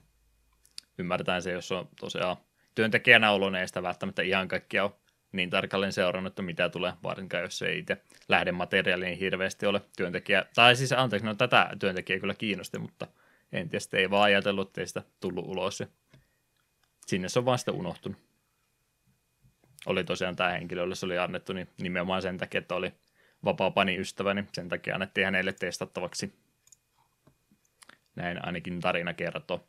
Joo ei ole juurikaan nostalgia mulla on noihin painipeleihin, mitä nyt äsken tuosta tuon linkkasin uutisen auki, niin mm, ihan kivalta NES-peliltä kuitenkin vaikuttaa. Varmaan genren ystäville niin tuo on ihan mieluisa kokeilu. Jotain sitä aikakautta. Mä en muista nyt tota, apua, mulla tuli nyt ihan Blackoutti muutenkin mieleen, että oli tota, sitä aikaa, kun toi World Championship Wrestling, niin tota, tota, omistajavaihokset ja muut kävi läpi, ne rupesi sitten niin kuin ihan kunnolla kilpailemaan WWF vastaan tuossa 90-luvun alkupuolella, että olisiko tämä sitten kutakuinkin niihin aikoihin sitten sijoittunut juurikin, kun tätä peliä oltiin kehittämässä ihan oikeita nimiä, sillä Rick Flairia ja muita, Road Warrioria ja tämmöistä, nimittäin jo tuostakin pelistä löytyy, vaikka sille ei kun annettukaan sitä virallista VCV-nimeä. Mutta mut silloin kun tosiaan tuli aikanaan muksuna aloitettua vapaa panikattominen siinä vuosituhannen vaihteessa, niin me käytiin sitten jälkeenpäin läpi noin kaikki NES ja Super NESin vapaa-painipelit, mitä oli julkaistu, ainakin nämä kaikki WWF-brändillä olevat, ja täytyy kyllä sanoa, että se NES ja aikakausi noilla vapaa niin herra jumala, se on kyllä semmoista sontaa lapioitu kyllä kahdella lapiolla, että ei, ei niitä kovinkaan hauskaa ollut pelata. Ainut, mikä nyt vähän edes jäi mieleen sillä, että tätä oli kiva pelata, oli toi Tecmo tekemä wrestlingin peli, että se oli, se oli ihan viihdyttävä, vaikka siinä ei sitten ollutkaan mitään oikeita paineita lisätty, niin kaikesta ollut tuo peliä oli silti hauska pelata, eikä se homma nyt hirveästi sinne vielä omasta mielestään ainakaan parantunut, että se oli sitten vasta kun polygonigrafiikoihin päästiin, niin sitten noin rupesi noin painipelit ainakin omasta mielestä olemaan pikkasen viihdyttävämpiä. Tai sitten mitä nyt katoin ihmiseltä, jotka testasin, sanoi, että oli sitä parempaa osastoa kumminkin, mutta Nessi-peli kyseessä, että rajoittuneitahan ne on. Muutama painike vaan vähän enemmän kaipaisi. Se, on kyllä totta.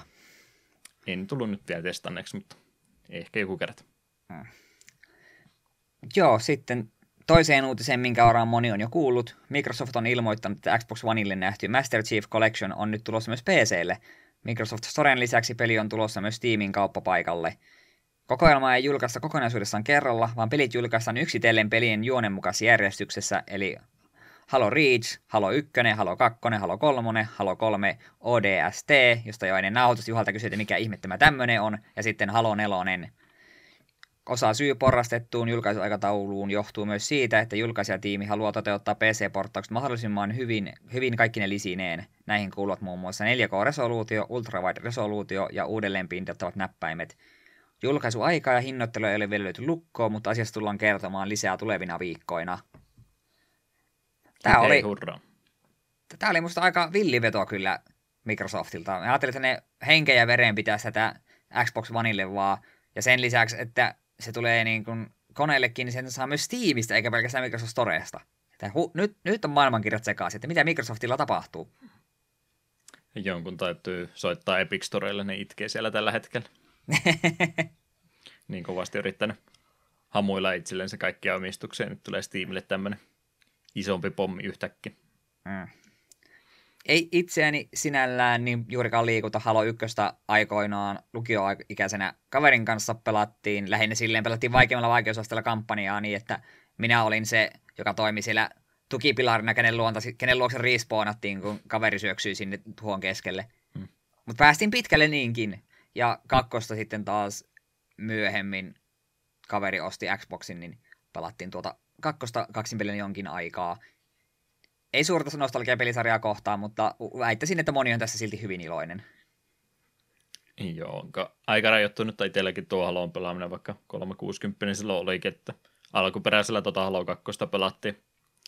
Pelattiin tosiaan sitten toisiaan vastaan jonkin verran, mutta siihen päättyy itsellä Halo-sarjan tuntemus. Et ihan kiva kyllä tosiaan saadaan PCllekin tuota. Olihan se ensimmäinen silloin aikanaan kyllä portattu myöskin, mutta, mutta saadaan nyt nuo loputkin sitten tulemaan ulos. Ja en mä niitä varmaan siis, kyllä mä ehkä tämän paketin jossain vaiheessa tuottaa, mutta en mä nyt varmaan ihan multiplayer-puolen tuu niin perehtymättä. Tarinat olisi kumminkin ihan kampanjat kiva pelata läpi. Ja tuosta voisikin vielä mainita tuon, että täällä jostain syystä lukee, että tuosta Halo 3 ODSTssä, niin siitä tulee ilmeisesti vain kampanja. Mm. Näin täällä lukee, että en, oliko siinä, kai siinä sitten oli oma erillinen multiplayeri kanssa, mutta sitä jostain syystä ei kai kuulu mukaan. En tiedä. Outoa. Niin, vai oliko joku lisäpaketti vain kolmoselle? En nyt itsekään asiaa niin tarkkaan tuntenut. Mm, lähinnä, no mutta ilmeisesti kuitenkin kaik, yksin pelikampanjat kaikista tulee, niin eikä se riitä. Ja en mä nyt jaksa oikein uskoa, että joku nimenomaan jo, jonkun noista multiplayeria kaivaa, että minkä takia tästä ei ole, vaan minkä, eikö se riittäisi tässä varmaan vaan uusimmasta. Tai kakkosesta tai kolmosesta, eiköhän niihin jo, jollakin, tai ole nämä porukat, joiden mielestä ne oli aikoinaan se paras multiplayeri, niin se pitää sen takia olla olemassa vieläkin. Hmm. Se nyt kumminkin, vaikka sanoin, että ei se multiplayer-puoli niin paljon kiinnosta, niin on se nyt kumminkin siinä mielessä semmoinen pieni tuulahdus, kun nyt on aika monta tämmöistä uudempaa tota, tota, pelisarjaa lähtenyt siihen mukaan, että täytyy kunnon liikat olla olemassa, että Overwatch-liikat ja CSGOstakin edelleenkin rahaturnauksia pyörii hyvä ensin, niin, niin tota, tota, semmoista vähän vakavempaa ja laskelmallista pelaamista, niin olisi nyt siinä mielessä kiva, kun tulee tämmöinen kokoelma, tuolla on sitten noita multiplayereita, mitkä on, niin on käytännössä sitä sinkohippaa kumminkin. Tiedän kyllä, että Haloa on pelattu myöskin ihan MLG-hengessä tota, muutenkin, mutta näin ihan kasuaalisena pelaamisena, niin ei tuommoisia pelejä niin paljon enää tehdä kumminkaan tuolla tavalla, että on vähän semmoista arcade-henkisempää räiskintää tuossa kyseessä, niin voisi olla itse asiassa nyt kun mietin, niin toisena jopa hauskaakin. No tuo on kyllä tosiaan totta. Ei niin vakavissaan tarvi ottaa, menee vaan sinne johonkin loppiin heilumaan ja ampuu kaikkea mitä liikkuu. Nyt me rupeaa toivomaan, että tulisi Unreal Tournamentti uudelleen julkaistu multiplayerille. Se kelpaisi. Eikö ne uutta ollut tekemässä? Mut. Sitten tuli Fortnite ja sitten ne on varmaan enää sitä tekemässä. Niin. No eiköhän ne tuohon Master Chief-kokoelmaankin julkaise. Tähän mukaan sisältyy myös Halo Battle Royale. Jee! Koska kaikista pitää olla Battle Royale. Ihme, ettei ole tullut jo.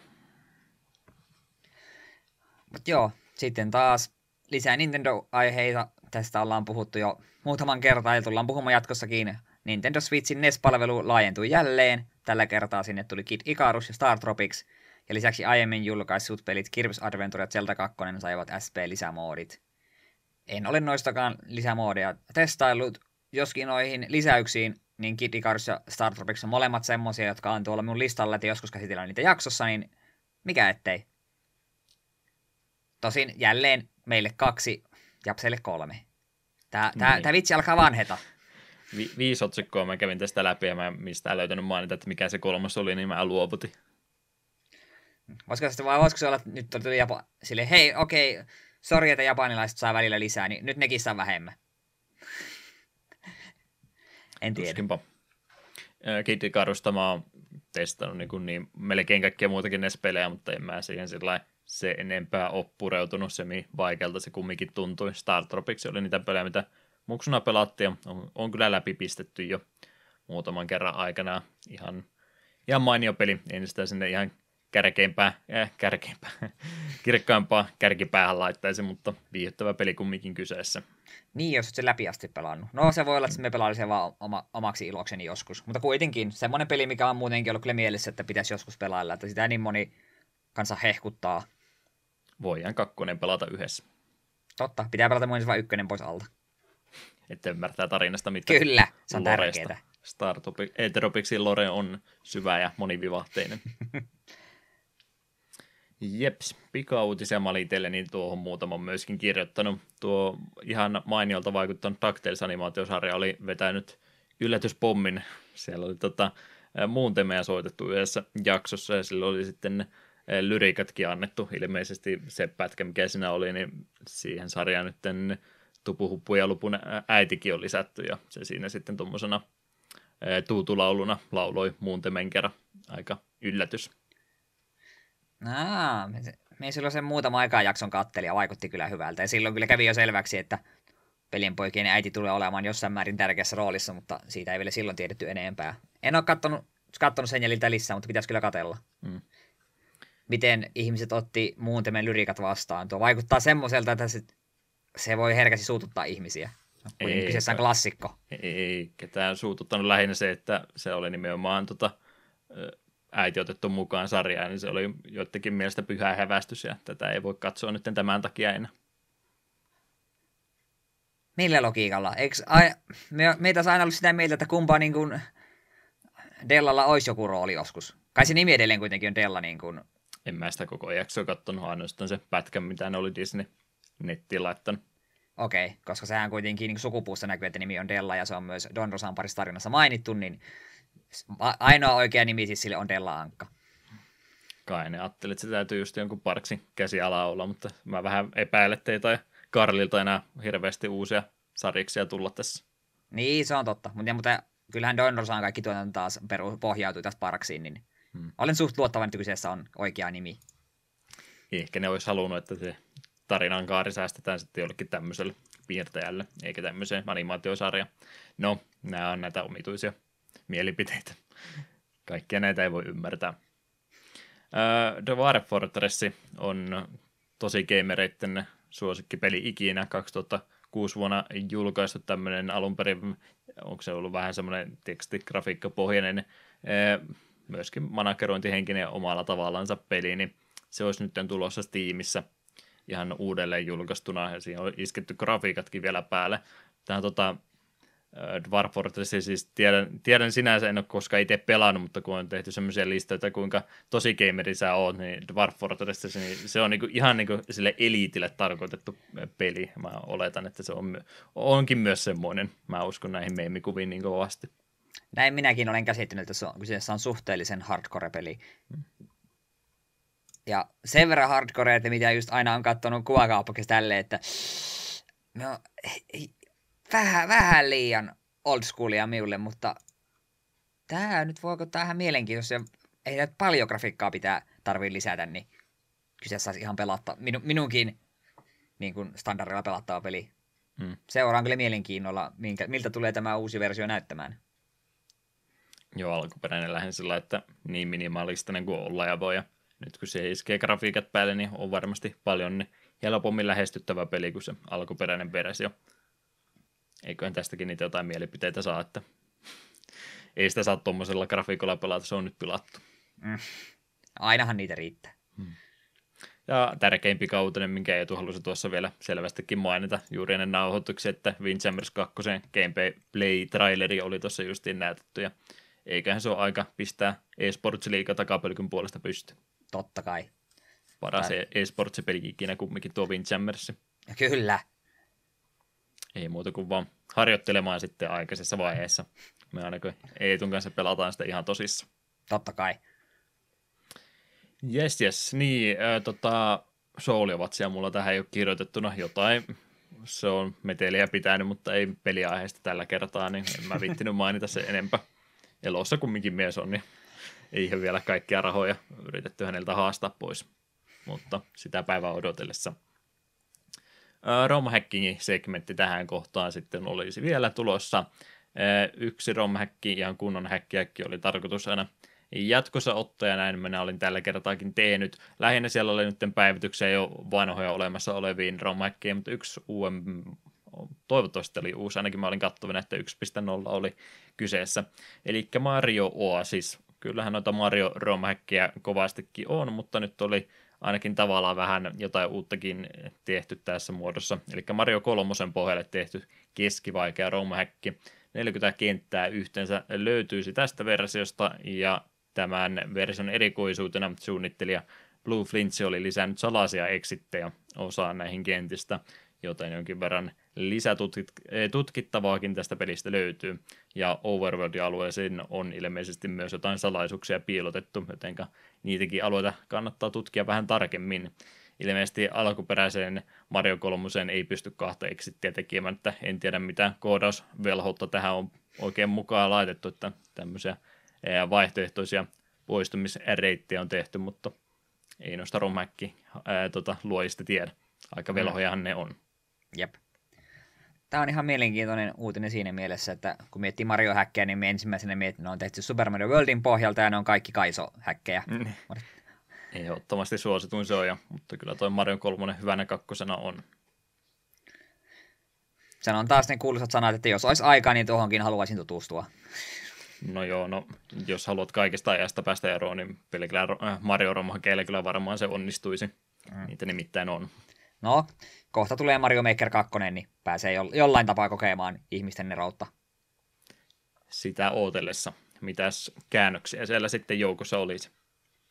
Ensimmäisenä täällä on Nishiin Pachinko 2, Pachinko-aiheinen Super Famicom-peli vuodelta 1996, Peli perustuu Nishiin laitevalmistajan Pachinko-peleihin, joten peli on osittain simulaattori ja osittain laitevalmistajan mainospeli. Pelistä löytyy myös hieman sim-elementtejä, kehittäjänä Soft Machine, julkaisina KSS ja käännöksistä vastuussa Mr. Richard 999. Nyt treenaamaan sitten Pachinkon peluuta. Kyllä. En... ei ollut ene- enempiä tunteita tästä nyt sitten. No kun tämä ei ollut Konamin patsinko, niin tämä ei herättänyt Aa, suuria vihan tunteita. Toki, toki. Ajattelin, että sanoit, että ei ollut Konamin patsinko, niin ei tullut iloisia ajatuksia tästä samanti. Joo, men- mennään äkkiä eteenpäin, ettei taas vanhat haavat aukea. Jos nyt sitten mennään. Seuraavaksi Go Dai Quai Show, Shuan Shiba, kiinalainen NES bootleg Pokemon Diamondista. Shenzhen Jikota-nimisen kehittäjän peliin Julkaisupäivämäärästä ei ole tarkkaa tietoa, mutta ilmeisesti peli on tullut vuonna 2008. Fanikäännöksen tehnyt Save State joutui käännöksen lisäksi myös muokkaamaan pelin grafiikoita hieman. Voihan kiinalaiset bootlegit. Pokemon Diamondista Nessille. Mitä? Noista Pokemon bootleg-peleistäkin varmaan ihan oma podcastisarjansa saisi aikaiseksi. Niitä nimittäin on aika paljon tullut. Katsoin kuvia, niin no ei tämä nyt pahalta Nessi-Pokemonilta niin näytä, mutta kyllä nyt silti nyt vähän kyseenalaistan, että, että oli, tarvi, tarvittiinko me tätä, ja mitäköhän tuo nimi tarkoittaa suomeksi, eikö englanniksi edes? En, en yrittänyt translatein läpi laittaa. Okei. Okay. No, ehkä me joskus puhutaan Pokemon Diamondista jossain muodossa, mutta me en usko, että se on tuossa muodossa. Meidän piti näitä rammakkikäännöksiä ottaa vähän enemmän, että olisiko se siinä sitten. Niin, meillä, me voitaisiin niin tarttua johonkin sellaiseen tärkeään teokseen, mitä ikinä käännettä, sitten me otetaan Pokemonin NES Bootle-käännös. Kyllä, tässä on suunnitelmaa. Mitä sulla on kiinalaisia vasta? Häh? Ei mulla mitään kiinalaisia vastaan, mutta saisi nyt vähän lopettaa ne bootleggien kanssa. Joo, sitten Burn, huutomerkki, huutomerkki, Judo Warriors. Judo-aiheinen peli Famicomille vuodelta 90, jälleen Mr. Richard 999 kääntämä peli. Salasana systeemiä lukotta, että kaikki on käännetty kokonaan englanniksi ja kehittäjänä ja julkaisina Jaleko. Oli äärimmäisen tärkeää sanoa nämä molemmat huutomerkit. Se oli tärkeä osa tuota pelin nimeä. Hmm. Oikea energia saat tuohon sun ääntämisen mukaan, tarpeeksi huutomerkkiä. Kyllä. Et harrastanut judoa muksun. No, ei, no ei, ei juurikaan. Mutta kaikki muut harrasti. Ihan, joo. Se oli pienen paikkakunnan suosikkilaji. Hmm. Muissa pikkukylissä pelattiin jalkapalloa, niin meillä pelat, leikittiin judoa. Kaikki välitunnit. Muilla paikkakunnilla nuoriso vietti aikaa baarien nurkissa ja muualla. Ja Eetun päässä oli sitten tällainen, että tatami oli se paikka, missä kaikki, kaikki tapasi toisensa. No, me on syntyjä niin pieniltä paikkakunnilta, että meillä ei ollut baareja. Mutta tatamia oli. No ei ole kyllä tatamiakaan. Siellä on tällä hetkellä lakkautettu ala-aste, lakkautettu päiväkoti, lakkautettu kyläkauppa, kesäkioski, joka taitaa olla vielä käytössä, ja tanssilava, mikä taitaa olla vielä käytössä. Tärkeimmät siis on vielä. Kyllä, tärkeimmät, tärkeimmät sillä on. Mutta joo, mennään eteenpäin. Vielä viimeisenä käännöksenä täällä on Panorama Cotton. Värikäs Cute Em Up räiskintäpeli Sega Genesikselle, joka pelimekaniikaltaan muistuttaa Segan Space Harrieria. Cotton pelisarjaan kuuluva julkaisu on sarjan kolmas osa kahden ensimmäisen ollessa perinteisempiä sivuttain scrollaavia schmuppeja. Vuoden 1994 pelin on kehittänyt Success ja julkaisut Sunsoft. Käännöksestä kiitokset fanikäänteelle Malias. Cute Em Up on hieno termi. On kyllä joo. Ja kuvastaa tätä peliä kovastikin. Tässä jo jonkinlainen pieni diabetes saattaa tulla, kun tuommoista oh peliä God. Pelaa. Oh god, me kattelin näitä kuvia. Värejä on kovastikin. Että... Uhu. Tosi jos ei Space Harrieria pelaa, niin semmoinen takapäin kuvattu, että käytännössä niin kun mennään syvyyssuunnassa eteenpäin, selkäpuoli on tänne pelaajan suunta. Jep. Sen tyylinen peli kyseessä semmoisia smuppeja ei kuitenkaan nyt ihan liikaa ole. Ja mulla alkaa hirveästi tuu muita mieleen. Eipä niitä niin mahdottomasti. Pyörittelen silmiä ja yritän miettiä, mutta en keksi. Täytyy koittaa tutkia asiaa, niin voitaisiin joku semmoinenkin ottaa käsittelyyn joku kerta. Mm, ei olisi huono idea. Mutta joo, siinä taisi olla romhackingit ja uutiset tältä osaa. Joo. Ei mulla ainakaan niin paljon mielessä, olihan tuossa nimittäin jo kovastikin.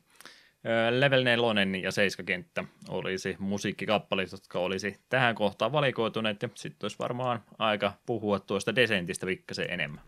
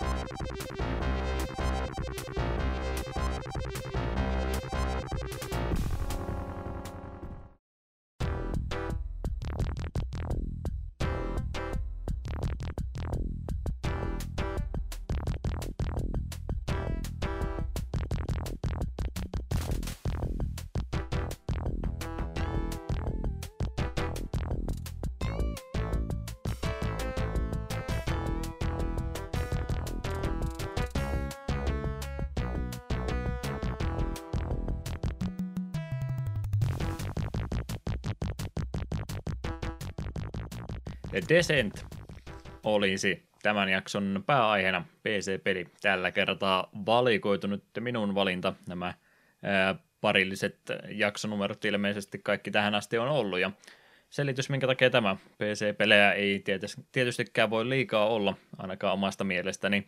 Ja muistaakseni, jos muistelen vuosi sitten, mennään ajassa taaksepäin, kun kyselin, että mitä jaksoehdotuksia voitaisiin kuuntelijat ottaa, niin eikös tuo Liquidudy tätä ehdottanut mun mielestä viime kesänä? Joku tätä ehdotti. Veikkaassa se on Liquidudy ollut. Joo, pistetään sinne suuntaan ainakin veikkaukset, että oli, oli joka pelin oli maininnut, niin silloin olin myöskin itselleni listalle lisännyt, että otetaanpas tämä peli nyt sitten joku kerta käsittely, ja nyt se on koittanut melkein vuosi myöhemmin, mutta kumminkin ei se siitä yhtään uudemmaksi kumminkaan ole muuttumassa, että ihan sama, melkein vaan parempi, mitä vanhempi on, se kelpaa meille mainiosti.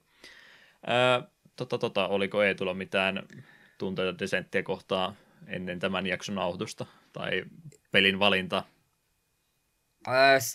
Me tiesin, että tämmöinen peli on olemassa, mutta siihen se vähän niin kuin jäi. Tiesit, että tämä pelisarja on olemassa, mutta Jep. et, et, et ollut nähnyt kenenkään pelaava. Joo, se en. ainakin itselläkin sama juttu, että ei, tiesin kyllä, että sarja on olemassa, mutta ei tuohon aikaan vielä ollut semmoista pelikelpoista PCtä, niin ei päässyt sitten itse kokeilemaan. Mutta onneksi tuo nyt on kokista ja muualta löytyy, niin helppoa sitten ruveta tätä peliä tässä vaiheessa vielä testailemaan. Kerrotaanhan vähän taustatietoja jälleen kerran. Tutkimustyötä on ainakin muutama minuutti tehty. Parallax Software olisi tämän pelin kehittäjä. Vuonna 1993 perustettu yritys olisi kyseessä. Perustajina henkilöt Matt Toslok ja Mike Kuulas. Tämä yritys tuotti nämä kaksi ensimmäistä Descent-peliä, kunnes tuo studion toiminta päätettiin jakauttaa kahdeksi erilliseksi yksiköksi vuosien 96 ja 97 vaihteessa – Eli tällä Parallax Software-nimellä ei juurikaan ole, mutta siitä suoraan tota, sitten ollaan muualle tota, tota, nimikkeelle lähetty, niin kerrotaan niistä nyt sitten tässä samalla. Eli näistä toinen Outrage Entertainment oli tuo Matt Toslakin johtama, hän lähti siihen suuntaan, tämä studio ryhtyikin sitten kehittämään tuota Desentti-pelisarjan kolmatta osaa, ja tuo studio tuotti myöskin Red Faction 2 Windows- ja Xboxin käännökset sekä teki yhden oman pelinsä After Echo-nimisen, joka sai aika keskinkertaisia arvosanoja. Huhtikuussa 2002 tämä studio siirtyi THQ-omistukseen ja nimi vaihdettiin Outrage Gamesiksi. Myynnistä huolimatta tuo studio kumminkin lakkautettiin sitten kahta vuotta myöhemmin vuonna 2004, kun tuo THQ kävi läpi oman uudelleen organisointinsa. Mutta toi toinen lahko, mitä tuosta Parallax Softwaresta eh, jakautettiin sille, niin tuo itse alkuperäinen studionimi muutettiin Volitioniksi marraskuussa 96 ja Mike Kuulas ja sitten tämän studion johtoon.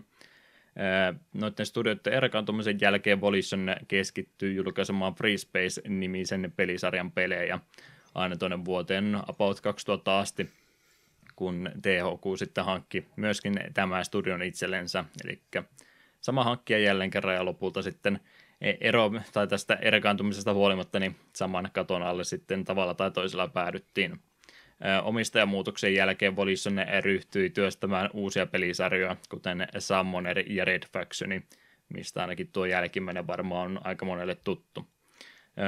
THQ hankkiessa ja myöhemmin sulkessa tuon Outer Gamesin moni noista studion entisistä työntekijöistä sitten palasi tälle Parallax Softwaren nykyiselle nimikkeelle, eli Volitionin palvelukseen. Ja ehkä sitten myöhempinä vuosina tämän studion suosituimmaksi pelisarjaksi nousi toi Saints Row-pelisarja, josta myöskin aika monta osaa on tässä vuosien varrella tullut. Vuonna 2012 THQ peruutti Insane-nimisen projektin kehityksen, joka oli tosiaan Volitionin kehittämä, ja sitten tämä elokuvaohjaaja Killer Model Toro oli siinä myöskin mukana. Eli jos olette miettineet, että minkä takia Killer, Model Toro on vähän tota, tota, pettynyt näihin projekteihin, niin se on aika monessa peliprojektissa ollut mukana. Mikään niistä ei ole ilmeisesti tullut vieläkään läpi, että ehkä se jonain päivänä vielä onnistuisi. Vuotta myöhemmin 2013 THQ meni nurin ja Volition myytiin Kohmedialle 22,3 miljoonan dollarin hintaa ja nimi muutettiin siinä samalla Deep Silver Volitioniksi. Uuden johdon alla studion ensimmäinen peli oli Saints Row 4 ja Deeper, äh, Deeper, mitähän mä nyt, mä itse jo riveissä ihan sekaisin. Deep Silver ei tosiaan hankkinut julkaisuoikeuksia noille Red Factionin Summoner-pelisarjoille, vaan ne myytiin sitten Nordic Gamesille, eli Volitionin vanhempaa omistusta, niin on sitten myöhemmin niin vähän päätynyt muidenkin firmojen haltuun. Studio on sitten kutistunut parhaista ajoista jonkin verran. Yhtenä syynä pidettäkö myöskin tuota vuoden 2017 Agents of Mayhemia, joka myi yllättävän vähän omituisen vähän. Se oli ilmeisesti aika isompi floppi. Eikö sä sen jostain ole laarista homman? Joo, se oli näitä osta kaksi peliä kahdella kympillä laareissa, niin en muista oliko se Doomi vai minkä kanssa oli samassa. Otetaan sitten pois. En ole vielä käynnistänyt tai edes asentanut. Straight to kirjahylly. Kyllä. Jep, semmonen olisi tosiaan Parallax Software History, eli hittipelin luonut aikanansa menestys ollut ihan kohtuullisen hyvää päätetty lähteä kahdelle eri tielle.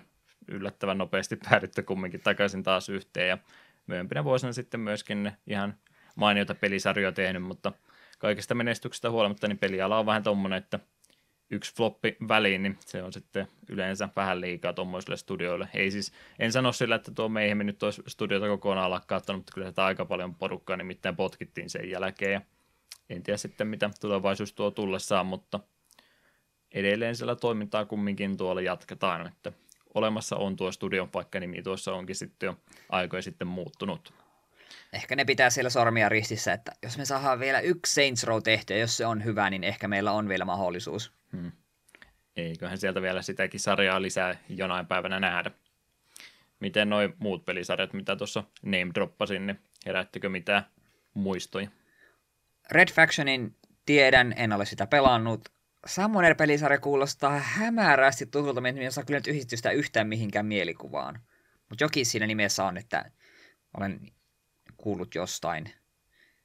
Muuten kyllä ei, ei juurikaan täällä tuttuja nimiä ollut. Mm. Free Spacekin nimeltä tunnen, mutta en osaa jälleen yhdistää, mihin genreen se kuuluu. Red Faction oli itselle niistä se ainut tuttu vaan, että Pleikkari 2 tuli, tuli sitä pelattuja ihan tota, tota, vaikuttunut siitä, kuinka paljon siinä pystyy asioita sitten tuhoamaankin, niin siitä jäi tuo pelisarja mieleen. Ei tarinasta tai mistä muuta, muusta ole yhtään mitään muistikuvaa, mutta seiniä sai rikki, se oli parasta se, siihen aikaan. No se riittää pitkälle. Jeps, jeps. Interplay tosiaan on ensimmäisen desentin aikana se julkaissut, ja julkaisupäivämäärät kuulostaisi tämmöisiltä, kuten MS-DOS-versio Pohjois-Amerikassa helmikuun 28. päivä 1995, Mäkille portattu myöhemmin sana, samana vuonna, sekä myöskin sitten Euroopassa tämmöiselle erikoiselle brittitietokoneelle kuin Acorn Archimedekselle tämä on julkaistu maaliskuussa 17. päivä 95. Mä oon tänne Acorn-koneen jossain alkupääjaksossa kyllä myöskin maininnut, mutta myönnettäköön, että en, en ymmärrä, että millä tavalla se eroaa sitten muista laitteista. Ilmeisesti kumminkin omaa teknologiaa siellä taustalla on ja sen takia eroaa tuosta DOS-käyttöjärjestelmästä jonkin verran. Mutta portattu kyllä aikaisakoneille peli ehdottomasti on ja kaikenlaista on oikeastaan päässyt sitten pelaamaankin, joko silloin tai myöhemmin sitten muillakin alustoilla. Eetu niistä kertoo sitten tuolla ee, puolen tunnin päästä about vähän enemmän. Mutta, mutta, eikö me pureuduta tuohon Desenttiin nyt sitten vähän tarkemmin. Mitenkäs tarinapuoli? Onko Eetulla notepadi siellä auki? Onko sä muistinpanoja tehnyt?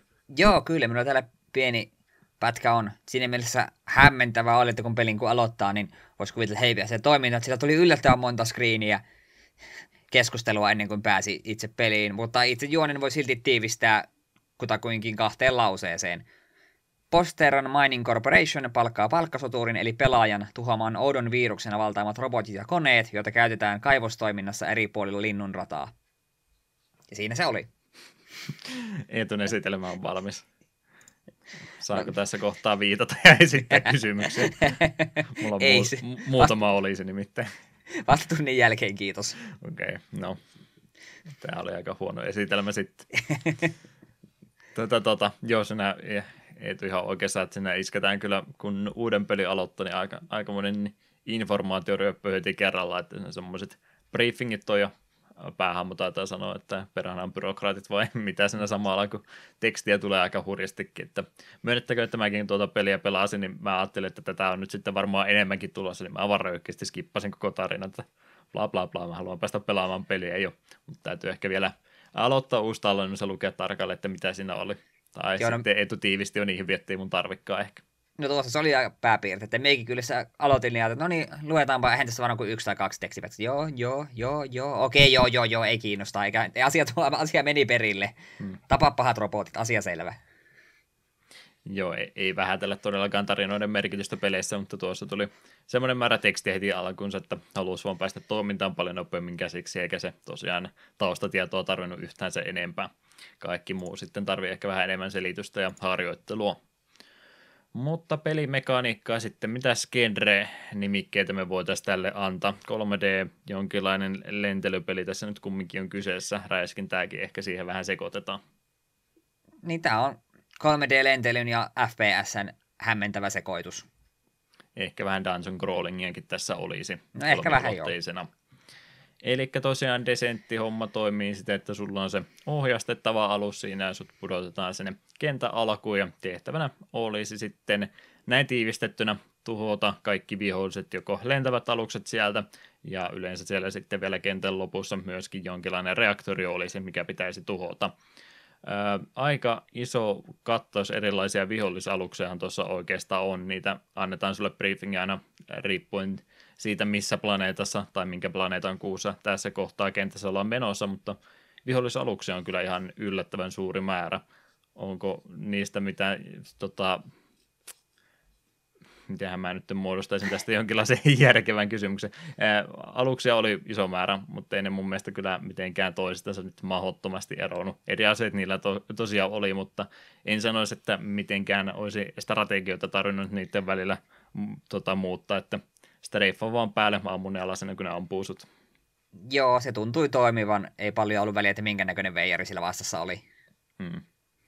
Kyllä, kyllä. Eli puhutaan tuosta tota, tota, kenttiä suunnittelusta kohta myös muutenkin, mutta ihan muutenkin, miten nämä kentät ää, pitää läpäistä, niin ne on yleensä sitten 90-luvun tapaan, niin värillisiä avaimiahan tästä tosiaan kovastikin löytyy, eli ihan jokainen reitti sulle siinä ei ole auki. Valtaosan ovista pystyy kyllä ihan vaan aseella ampumalla niin avaamaan, mutta osa niistä on sitten lukittu noilla värillisillä avaimilla, eli jonkin verran semmoista tutkimistakin tässä täytyy to- tosiaan harrastaa. Ollaan kumminkin käytännössä vihollisen maaperällä, niin täytyy aika tarkkaan koluta jokainen mutka läpi sinne sitten ja avaimet löytää ja sitä myöten sitten avata uusia alueita noissa kentissä. Niiden avaimien lisäksi tuolla kentistä löytyy myöskin sitten jonkin verran panttivankia yleensäkin. Nämä ei ole välttämättömyys kentän läpäisyyn, mutta lisäpointseja niistä kumminkin saa, jos sä onnistut sillä aluksella, lifella ne palauttamaan. Jos aluksesi siinä välissä tuhoutuu, niin se sitten, no, no panttivangit, niin myöskin kuolee siinä samalla, niin pienet bonuspisteet siinä menettää, mutta ei ole mitenkään välttämättömyys. Tämä on tämmöinen sivuobjekti joka kentästä, mikä löytyy. Yrititkö olla sankaria joka kerta pelastaa panttivangit? Jätin kylmän viilesi panttivangit sinne kuolemaan. Ei ole minun ongelmani, hankkikaa oma alus. Joo, suotta vaan lisää mulle riskiä, niin en pelasta. No, jos lisäpisteitä haluaa, niin se tosiaan tätä kautta toimii, että panttivangitkin sieltä kentästä löytyy. Mielenkiintoisena kyllä on ne teräsovat, jotka tavalla tai toisella räjähtää, kun niitä ampuu. En tiedä, miten tämä on mahdollista, mutta näin se homma Desentissä toimii. Metallikin voi räjähtää. Eli sitten kun on tosiaan avaimet kerätty, panttivangit jätetty pelastamatta, niin, niin siellä olisi sitten eh, kentän lopussa aina tuommoinen reaktori, mikä täytyisi tuhota. Eli semmoinen pienimuotoinen bossitaistelu. Itse reaktorihan ei nyt juurikaan eh, vastaan pistä, mutta tähän reaktorihuoneeseen on kyllä sitten aina se enimmäärä niitä vihollisia piilotettu, ja se täytyy sinne sitten tuhota joko reaktori ensin sukelta karkun tai järjestelmällisesti koko huone klierata ja sitten vasta hoitaa tuo pääobjektiivikin pois. Ja kun tuo reaktori on tuhottu, niin siinä kohtaa onkohan se 45 sekuntia aina tasan tarkalleen, kuinka paljon sulla sitten on aikaa tuolta tuosta kentästä ää, paeta. Eli sulla on siellä exit-ovi olemassa myöskin erikseen, mikä kyllä on erinäköinen kuin kaikki muut, ja ainoastaan se on se oikea reitti, mistä aluksesta pääsee pois, niin semmoinen 45 sekkaa sulle sen reaktorin tuhoamisen jälkeen aikaa paeta sieltä tätä reittiä pitkin. Kuulostaa tosi ahistavalta, mutta ei mulla ainakaan kertaakaan niin käynyt, että mä en olisi ehtinyt karkuun pääsemään. Oliko Men... tulla eri juttuja? minulla kävi näin ekassa kentässä, koska eihän minä tiennyt, että sillä jossain joku erillinen exitti. Ja vaikka mikäköhän juttu tuo, minä ammuin. Sitten yhtäkkiä oli aika ja sitten minä paniikissa lenteli ees sun taas ja sitten minä räjähdin. Mutta kentällä laskettiin läpäisyksi, niin minä, mm, ei se mitään. Jatkossa sitten olin vähän varautuneempi. Aha. Okei, eli se meni se kenttä läpi, vaikka sä et päässyt karkuun. Joo, kyllä. Menetät, oh, niin. menet, menetät life, mutta kenttä menee läpi. Ei löysi pelistä jotain, mitä mä huomannut, kun mä olin paljon parempi pelaaja ilmeisesti, joka aina pakeen. Okei, hyvä tietää, että ei tosiaan välttämättä ole sitä paeta. Se olisi itse asiassa aika häijyä ollutkin, jos olisit joutunut koko kentän aloittaa halusta, kun et pääse karkuun. Hmm. No, kai niitä uh, tota, tota, pilotteja voi korjata, korvata sitten toisella. Mm. Sitten myös tekstivätkin kyllä tuli silleen just, että reaktori räjähti, mutta siinä aluksi se räjähti mukana bla bla bla bla bla. Hmm. Ehkä sä olit vähän niin kuin semmoinen tota, tota, ei-miehitetty alus, mitä sä ohjasit vaan etäältä. Se voi myös olla. Kuvitellaan nyt tämä tilanne näin, muuten tämä ei käy, käy kyllä mitenkään järkeä. Okei, joo. Kyllä se tosiaan yleensä on se exit-ovi siinä suht lähellä sitä reaktorihuonettakin, niin kyllä nämä pystyy sellainen etukäteen reitin selvittämään, että okei, tuossa nyt on ehkä kaksi huonetta välissä, niin kun mä nyt se enempää tässä kikkailee, niin kyllä mä sen nopsaan myöskin löydän. Mutta joo, varmaan se kentässä, jos ei tajua, että tämmöinen mekaniikkakin hommassa on, niin saattaa siinä sitten hämillään niin, äh, paniikissa niin olla huomaamattakin. No kun me yritin lähteä lentämään tuonne niin kuin sinne, mistä minä tulin sinne kenttään. Eihän se ollut oikea ovi ollenkaan. Jeps, jeps. power ja kaikkea muutakin tuolta kentistä aina löytyy energiaa, helttiä ja sitten tosiaan aseita. Aseita pystyy myöskin jonkin verran upgradeaamaan tehokkaammiksi versioiksi. Riski siinä tosiaan on olemassa, jos sun alus siinä jossain välissä tuhoutuu, niin sä myöskin menetät ne kaikki sun upgradeit. Ne jää kyllä leijumaan sinne paikkaan, mihinkä sun alus tuhoutui, mutta ne on sitten haettava sieltä vielä takaisinkin. En tiedä, onko ne jotain pientä miinusta, että X verran asioista sä hukkaat siinä kaikesta huolimatta, mutta enimmät sinä ainakin saa vielä sitten palautettua takaisin, kun vaan sinne loppuun asti pääsee vielä lentämään. Se on kyllä vähän häiöä, kun sä sun neloslevelin laaserin sinä menetät ja huomaat, että oot aika monta asiaa skipannut välissä, niin se on sellaisella hernepysylaiserilla niin vähän ikävää niitä aluksia pudotella, mutta mahdollista kumminkin. Jeps, jeps. Tota, desenttiä kun kuvaillaan, niin kontrollit on ehdottomasti tärkeässä osassa tämän pelin pelaamista. Ei, ei ole nimittäin ihan suoraan selitetty, että miten tämä toimii, niin kai me jos parempi selittää, kuten mä tuossa itselleni lisänimen annoin, niin tätä markkinointiin mainostekstillä Six Degrees of Freedom. En välttämättä ole näitä kaikkia ihan oikein saanut, mutta ainakin näillä tavoilla mä haluaisin kuvailla, että miten tätä alusta ohjataan. Eli ei tosiaan riitä pelkkä vastiohjaaminen, kyllä eteen ja taaksepäin liikkuminen toimii muuten normaalisti, mutta streifaamista täytyy harrastaa A ja D, ainakin miten mä olin pindannut, olikohan ne vakiopainikkeet se samalla tavalla. Voi olla, että mä itse nimittäin jonkin verran harrastin. Tämä ei ole vielä sitä aikakautta, kun noi layoutit olisi ihan vielä vakinoituneet niin hyvin, että ne olisi kaikki samalla tavalla ollut, mutta näin mä olin nämä ainakin itselleni laittanut. Tosiaan eteen, taakse, streifaaminen molemmille sivuille, sitten alusta pystyy ohjaamaan myös korkeussuunnassa ylös ja alas, ja alusta pystyy myös oman ää, tota, kulmansa mukaan kääntämään. Kään tällekin oikea termi on, mutta pystyy niin kuin itsensä ympäri pyörittämään alusta eri tota, tota, kuvakulmi. Onko siinä kaikki suunnat, mitä tuolla aluksella pystyy tekemään? Kutakuinkin. Kaikkiin mm. suuntiin pääsee kääntymään jollain lentämään jollain tavalla. Tämä on sitä aikakautta, kun vielä pelkällä näppäimistölläkin tätä pystyy pelaamaan. Mä en lähtenyt siihen kyllä alkuunkaan mukaan. en minäkään. Mitenköhän se olisi onnistunut? Olisiko ne pitänyt sekä vastilla että nuolinäppäimillä pelata? Tai ehkä numpadi olisi pitänyt osa painikkeesta laittaa. Siten se olisi pystynyt ehkä onnistumaan, mutta mitä nyt yleensä tämmöisiä lentelypelejä miettii, niin yleensä nykypäivänä pelkkä vasti ja hiiri riittää ihan hyvin, mutta tämä vaati sitten tosiaan vähän enemmän. Varsinkin sen takia, kun tässä täytyy kumminkin, ainakin itse on sitä mieltä, että tässä on aika tärkeää myös liikkua suoraan pystysuunnassa ylös ja alas sekä sitten sitä alusta joutuu pakostikin niin välillä vähän kulmaa kääntämään. Kuinka sekaisin menit mun selityksestä ja kuinka sekaisin menit ihan pelkästä pelaamisesta? Pelaaminen sekoitti minua enemmän. Me olin alkuun ihan ulalla, kun me rupesin kylmiltään pelaamaan, että eihän me tätä alusta saa yhtään mihinkään. Sitten me pyörin kontrolleissa, sitten me laitoin hiiren päälle ja siltikään ei ollut helppoa. Ah, a, rupesi ahdistamaan pelkästään kontrollien kanssa hyvin äkäisiä, vaikka ensimmäistäkään vihollista en ollut vielä nähnyt. Hmm. Joo, tämä on kyllä semmoisia pelejä, että innolla lähtee alku ja sitten on about 10 sekuntia ohjannut alusta, niin samaan tien option se, että hetkinen, ei, tämä ei muuten näin toimi, että nyt täytyy ihan tarkkaan lukea, että mikä näppä on mihinkäkin laitettu, ja muistaakseni se alkuperäinen layout ei ollut tosiaan vasti ympärille edes tehtykään, että kyllä mä siinä aika lailla niin jokaisen liikkumispainikkeen niin sitten meni itse muokkaamaan. Ainakin se oma strategialle, että vastiin tosiaan laittaa ihan nämä perusliikejutut. Sitten mä laitoin kuuhun ylöspäin, e alaspäin, sitten Z ja C oli nämä painikkeet, joilla sitten sitä alusta pystyi itsensä ympäri kääntämään. Z ja C ei ollut ihan täydellisiä nappuloita, mutta mä yleensä sitten pysyin mielellään paikalla, että okei, painetaan noista nyt alus kutakuinkin suoraan viisto, että osaan jotenkuten mennä. Muistatko itse minkälaista layouttia laitoit päälle vai oliko se jotain mieleistä vakioasetusta? Vastia me käytin sitten, ja sitten paljon käytin hiirtä. En me ilman hiirtä lähtenyt tuohon yhtään Niin, niin siis joo, kyllä mä ehdottomasti hiirtä myöskin itse käytin, mutta että muut liikkumisnäppäimet niin johonkin ne oli pindattava, kun ei hiirellä kumminkaan voi niin ylös ja alas liikkua, eikä kääntö. En tiedä, miten se onnistuisi. Täytyykö jonkinlainen Minne? motion kontrolli olla hiiressä, että sä pystyisit sillä kääntelemään.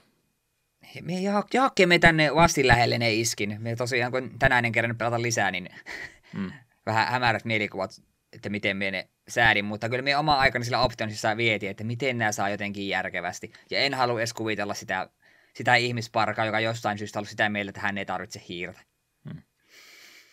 Joo, tämä on semmoinen peli, että se joystickin kaivaminen sieltä komerosta niin ei välttämättä olisi ollenkaan huono idea, että sillä pystyisi aika, aika luonnollisesti monia liikkeitä tekemään ja sitten olisi huomattavasti helpompaa myöskin jättää näppäimistöstä muutama näppäin vapaaksi, eli joystickilla käytännössä pystyisi aika monta liikettä tekemään ja sitten laittaa vaikka ylös ja alas painikkeet vaan erikseen ja sitten se kulman kääntäminen niin omakseen, niin se vapauttaisi noita näppäimiä kovastikin ja sillä olisi varmaan ihan hauska pelatakin. Onko sulla joystickia jemmassa? Ei, hei, hei, ei ole ollut. Pitkiin pitkiä aika joystickia käytössä. Keneltähän semmoisen saisi lainaa, se olisi ollut varmaan ihan hauska tämän pelin kanssa. Ei ole kuin tota, Amiga 500 ollut joystick vaan aikanaansa, mutta sekin on Sekin on varmaan hukattu jo aikapäiviä sitten. No, kyllä tämä kumminkin sitten näppi se hiiri yhdistelmälläkin niin onnistuu. Pienen totuttautumisen vaan vaatii, että pääsee hommaan käsiksi. Jep, ja siinä kohtaa kun on saanut ensin kaikki muun säädettyä, niin sitten pitää myös hiiren herkkyyttä säätää aika rutkasti, koska se nimittäin vakiona aluksen kääntäminen kesti noin viikon. Joo, pallohiiret on ollut tuohon aikaan vielä, niin on varmaan se ympärille tehty, että miten se kääntäminenkin tapahtuu. Mä olin siitä itselleni myöskin laittanut ö, oman muistiinpanoon, että tosiaan se kääntäminen, niin vaikka mä laitoin sen sensitivity ihan täysille, niin toi peli on jotenkin rajoittanut sitä nopeutta, että helposti kun miettii, miten mä oon FPS-kin laittanut, että mä pystyn tuosta hiirimaton keskeltä reunalle heilauttaessa niin välittömästi kääntymään sen 180 astetta ympäri, niin tässä jos sä teet hiirellä nopea heilautuksen, niin eihän se käänny melkein ollenkaan. Jep, se oli todella... meni sillä että piti sillä aika rauhassa kääntää ympäri, niin piti niinku kokonaan mun FPS-rutiinia muuttaa tämä ympärillä, että ei voi tehdä äkkinäisiä liikkeitä, täytyy sillä tietyllä nopeudella hiirtä liikuttaa, jos haluat aluksen nopeasti ympäri. Jep, se oli mielenkiintoinen opetussessio itselleen että jonkinlaisia rajoituksia tähän peliin on laitettu, niin ei pysty semmoisia äkkinäisiä liikkeitä tuolla aluksella tekemään, ainakaan näillä asetuksilla, millä me pelattiin. En tiedä, olisiko asia, johon jotain korjoista voinut sitten olla. Oletan, että ei. aseet on vakiona tuohon numeroriville laitettu. Ensimmäiset muutamat on nuo pääaseet ja sitten nuo secondary weaponit, ohjukset, pommit ja tämmöiset on onko ne kutosesta vai vitosesta eteenpäin, tai olla kutosesta eteenpäin laitettu. Niille ei oikein muuta voi tehdä kuin vaan ulkoa opetella. Eipä niitä tarvitse niin hätäisesti muutenkaan vaihtaa, että kunhan sitä nyt jonkun päälle laittaa, niin kaikkia se vaihtoehdot, mitä tuosta pelistä löytyy, niin on tehokkaita kaikki, että ei, ei ole niin väliä, kunhan jotain käyttämistä vaan energia on, niin asioita saa sillä kyllä ehdottomasti aikaiseksi asevalikoima tuossa pelissä ei niin mahdottoman laaja ole, olisiko siinä kuutisen, viisi vai kuusi pääasetta ja sitten joku neljä, viisi eh, sekundariasetta siihen päälle, niin semmoinen ihan sopiva eh, setti kumminkin. Niillä on eri, eri luodit jokaisella olemassa, niin vähän sitä vaihtelua täytyy harrastaa. Eli siinä mielessä kuvastaa kyllä tuommoista 90-luvun FPS, missä myöskin aika samalla tavalla yleensä oli, että tietyn verran aseita, joissa jokaisella sitten on tietty määrä luoteja ja vaihtelua tarvii, koska yhdessä ei riitä tarpeeksi, että voisi sillä vaan pelkästään pelin pelata loppuun asti. Oliko aseista mitään muuta, mitä jäi mieleen? Pikkasen niillä projektilla sitä lentoaikaa toisena, että huti saattaa mennä ja tähtääminen on mitä on, niin kyllä siinä aika paljon seinille tulee ammuttu. Joo, ei noissa aseissa nyt oikeastaan mikään ollut semmoinen, joka puhutteli, puhutteli minun sielulle, niin oli vasta että minä nyt käytän sitä, missä minulla sattuu olemaan panoksia. Hmm. Laaseria, minikania, plasmaa, ohjuksia, siinä menee pääaset tuossa oikeastaan, mitä tämä desentti hyödyntää. Jeps, jeps. Sitten siitä kenttäsuunnittelusta voitaisiin varmaan pikkasen enemmän puhua. 30 kenttää tästä yhteensä löytyy, 27 niistä normaalilla pelaamisella löytyy ja kolme jotain salakenttääkin on olemassa. Vaihtoehtoiset exitit tästäkin löytyy vähän niin kuin Mario 3 romhekeistä. Eli ihan runsaasti sanoisin kenttäpuolesta, että olisi ihan reilusti tuossa tutkittavaa. Minä en ainakaan kovinkaan nopea noiden kenttien läpäisyssä ollut, niin ihan reilusti pelattavaa noissa 30 kentässä omasta mielestäni on. Joo, suorastaan uuvuttava määrä. Me neljä vai viisi kenttää pelasi ja katoin kenttämäärää ja totesin, että enkä, eiköhän tämä ollut tässä. Mitenkä Eetu kuvaisi, että millä tavalla nuo kentät oikein on rakennettu? Käytäviä, käytäviä, vähän isompi huone, käytäviä, käytäviä, vähän isompi huone. Joo, aika ahtaita tiloja nuo. Voi olla hyvinkin pitkälti syy siinä, että kumminkin näitä ää, ensimmäisiä polygoni hengessä, no on tuossa siis 2D spritejakin ehdottomasti käytetty, mutta, mutta muuten se 3D-tiloja hyödyntävä peli, niin ymmärrän kyllä, että tekniikka on ollut mitä ollut siihen aikaan ja tilojen täytyy olla semmoisia, että sinne sitä piirtotäisyyttä nyt ei niin mahdottomasti ole ja se on tuo, tuotettu sitten sillä, että ne on käytäviksi aika paljon tuota, ää, tiloja laitettu. Se vähän vaikeuttaa tuota pelaamista, kun sulla on suht iso alus ja siellä sitten vihollisen niillä käytävillä tulee vastaan, niin mihinkä sä nyt väistät sitten, kun siellä laidat kolisee koko ajan. Että sen tämä maalipintaa vähän ehkä naarmutu, mutta että sä vahinkoa tai vaikka sä seinille lenteletkin, mutta sitä tilaa on kyllä yleensä aika rajatusti, että kuinka paljon väistömanövereitä pystyy tekemään. Joo, ei paljon lämmittänyt, että voit liikkua kaikkiin suuntiin, kun sä olit keskellä käytävää vihollinen edessä. Ei, ei auta. Kolina vaan käy, kun katosta seinille kolisee koko ajan. Aadasta yleensä on. Kyllä se niitä isompiakin, avoimempia tiloja on, mutta niissäkin sitten ne omat ongelmansa on. Siellä viholliset sirklaa aika vapaasti ja se tähtäiminen ainakin minulle oli semi vaikeita tuossa noin, niin kyllä aika paljon sitten ohi tulee myöskin ammuskeltua. Aika iholle täytyy päästä, että rupeaa osumaan. Myöskin tuo DOSBoxin version grafiikat on semmoisia, että ne ää, tota, tota, elementit siellä kauempana ne rupeaa olemaan semmoista pikselimössöä, että sitten ei ihan varma vaikka silmiä siristä, että onko tuo power vai ampuuko tuo minun jumpsi kumpsi. Mutta mut, enimmäkseen semmoista käytävä henkistä kenttäsuunnittelua on. Tietysti hän nyt käy järkeensä, kun ajattelee tuommoisia kuutukikohteja ihmisiä siellä kävelee, niin totta kai ne tuommoisia täytyy olla, mutta ei ne ihan omiansa tämmöiselle lentävälle taistelualukselle kumminkaan ole. Mm.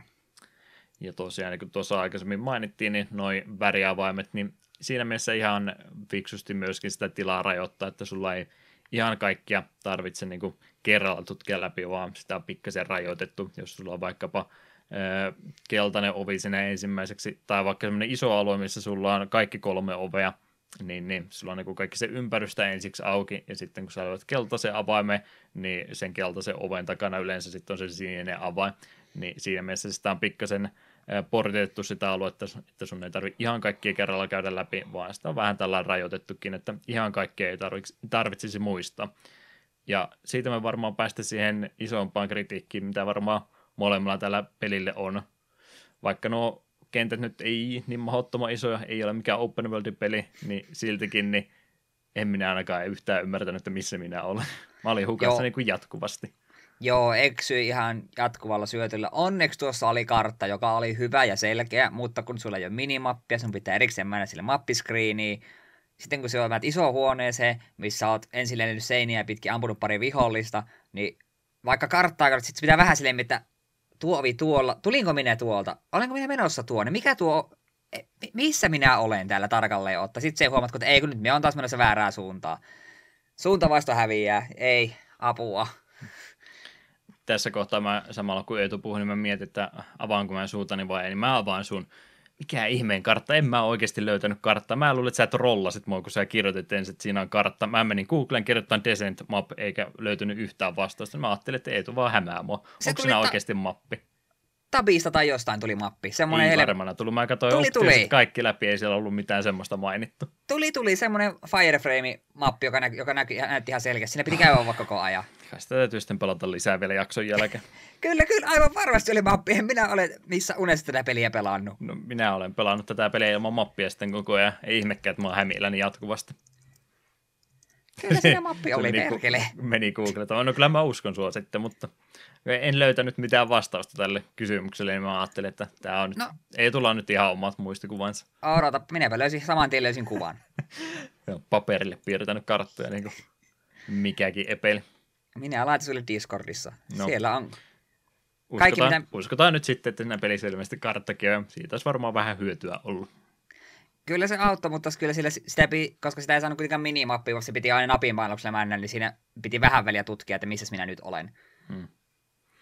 Joo, kaikki seinät ja muut, niin aika samalta näyttää, vaikka jotain pieniä elementtejä jokaisessa olisi erikseen, niin siltikin kun sitä eestä lentelee, ja varsinkin kun sitten sä et ikinä oikein muista, että mi- mitenkä päin mä viimeksi olin, kun mä tähän alueeseen tulin, niin yhtäkkiä kun se huone onkin ylösalaisin verrattuna viime kerralla, niin sitten miettii, että onko tämä uusi alue vai onko tämä vanha alue, niin, niin. Kyllä tuossa nyt aika, aika hukassa sillä jatkuvasti tuntuu olevan itsellä enemmän aikaa meni vaan vanhojen huoneiden uudestaan vilkaisemiseen ja ei sillä niin minkäänlaista muistikuvaa jäänyt, että miten nämä huoneet on linkitetty toisiinsa. Että kyllä mä niin tunnistin, että okei, olen mä käynyt täällä, mutta en mä niin yhtään muista, että mitä tuon oven takana on. Kaikki piti käydä ihan vaan uudestaan katsomassa. Vaikeeta. Joo, no meillä oli ihan noin hyvässä, koska mulla oli mappi, mutta me joudumme kyllä sitä mappia hyödyntämään jatkuvasti. Hmm. Juurikin tuosta syystä pitää sanoa, että kun alussa jos on väärinpäin, kun menet huoneeseen, niin kaikki näyttää uudelta. Yleensä sitä alusta kyllä pystyy aina alusta loppuun asti pitämään ihan samalla tavalla, mutta välillä se tulee tavallaan tai toisella ehkä kun on ollut joku kaareva käytävä, niin missä sitten on hahmo kääntynyt 90 astetta tuohon suuntaan, niin saattaa olla, että se on sitten aina huoneetkin vähän erinäköisiä joka kerta. Mutta joo, kyllä, no vaikka mulla se kartta apuna, niin väittäisin silti, että aika helppo tuossa on eksyä. Että, että vähän semmoisella tarkemmalla grafiikalla ja muilla päivityksillä, niin veikkaan, että noin myöhemmät desenttiosat niin vähän helpottaa siinä mielessä, että on, on helpompi tunnistaa, että missä kohtaa nyt tällä hetkellä ollaan menossa. Öö, mitäs muuta kentistä vielä mainittavaa? Siellä jonkin verran myös salaisuuksia, niistä kyllä löytyy räjäytettäviä seiniä tai semmoisia seiniä, mitkä näyttää tota, tota, ihan normaalilta seiniltä, mutta kun niitä sitten ampuu, niin sieltä saattaa paljastua takahuoneita tai muita pieniä koloja, mihinkä on sitten power ja muita piilotettu, että vähän kannattaa myös tutkimustyötä harrastaa. Se on vähän niin kuin noissa vanhoissa piirretyissä, että siinä näkee sen eri värisen taustan, mistä tietää, että tuo menee varmaan rikki seuraavaksi, niin vähän samalla tavalla oli tässäkin ehkä seinät piilotettu, että kyllä ne yleensä näkee, missä kohtaa ne sitten on. Kyllä, kyllä. Mitäs Eetu osaisi vaikeustasosta meille kertoa tuossa pelissä? No minulla itse asiassa siitä ei ole hirveästi sanottavaa, kuten sanoin, niin me pelaisin tätä varsin vähän, koska tämän aamun pelisessio jäi kahden vuorin jalkoin jotenkin kummallisesti. Minä en ymmärrä, mihin kolme tuntia vaan katos. Hmm. Mutta vaikeustasoja tuossa erilaisia oli. Juu, ihan perus ruukilla. Viisikin vaikeusta löytyy. Trainee, Rookie, Hotshot, Ace ja Insane. Ja ihan ru- ruukilla ajattelin lähteä ja no, lä- en nyt tiedä, johtuuko vaikeustaso siitä niin kuin va- vaikeustaso valinnasta vai siitä vaan, että kun se tähtääminen oli niin hankalaa ja ylipäätään kontrollit oli hankalia, niin se tuntui olevan isompi vaiva kuin ne itse varsinaiset viholliset tekoälyineen. Hmm. Joo, eihän ole mitään yliälykkäitä vihollisia ole, että ihan simppelillä logiikalla ne suojahtaa suoraan kohti ampuu, eli se klassinen vaan sivulle streifaaminen jatkuvasti, niin ei ne sitten suhun juurikaan osu. Jotkut alukset siellä oli vähän semmoisia, joilla oli se Vulkan minikani käytössä, niin ne lukittautui niin hyvin suhun, että jos sä olit vaan liian lähellä, niin teki sitten automaattisesti suhun tietyn verran vahinko, mutta muuten kyllä se ja vaan ympärisirklaaminen, niin jälleen kerran oli se tehokas strategia, se on just se kenttäsuunnittelu, mikä sinä eniten haittaa, että jos ei sitä väistötilaa ole, niin mitä sitten teet? Että, että vahinko tuossa on tosi helppo ottaa, jos kovinkin nopeata menee. Vaihtoehto sitten on, että menet oikein sillä kulman takaa hiiviskelet ja katsot joka kerta varovasti vähän piikkaat kulman takaa, että onko siellä ketään ja sitten oikein mahdollisimman kaukaa yrität vihollista pudottaa, mutta eihän semmoinen pelaaminen ole hauska. Ru- Ruukilla mä tota pelasin, niin kyllä siinä jokunen kenttä meni ennen kuin mä ekaan kuolemaan tuli, mutta sitten kun niitä tilanteita tulee, niin kyllä se henki saattaa yllättävän nopsaankin mennä.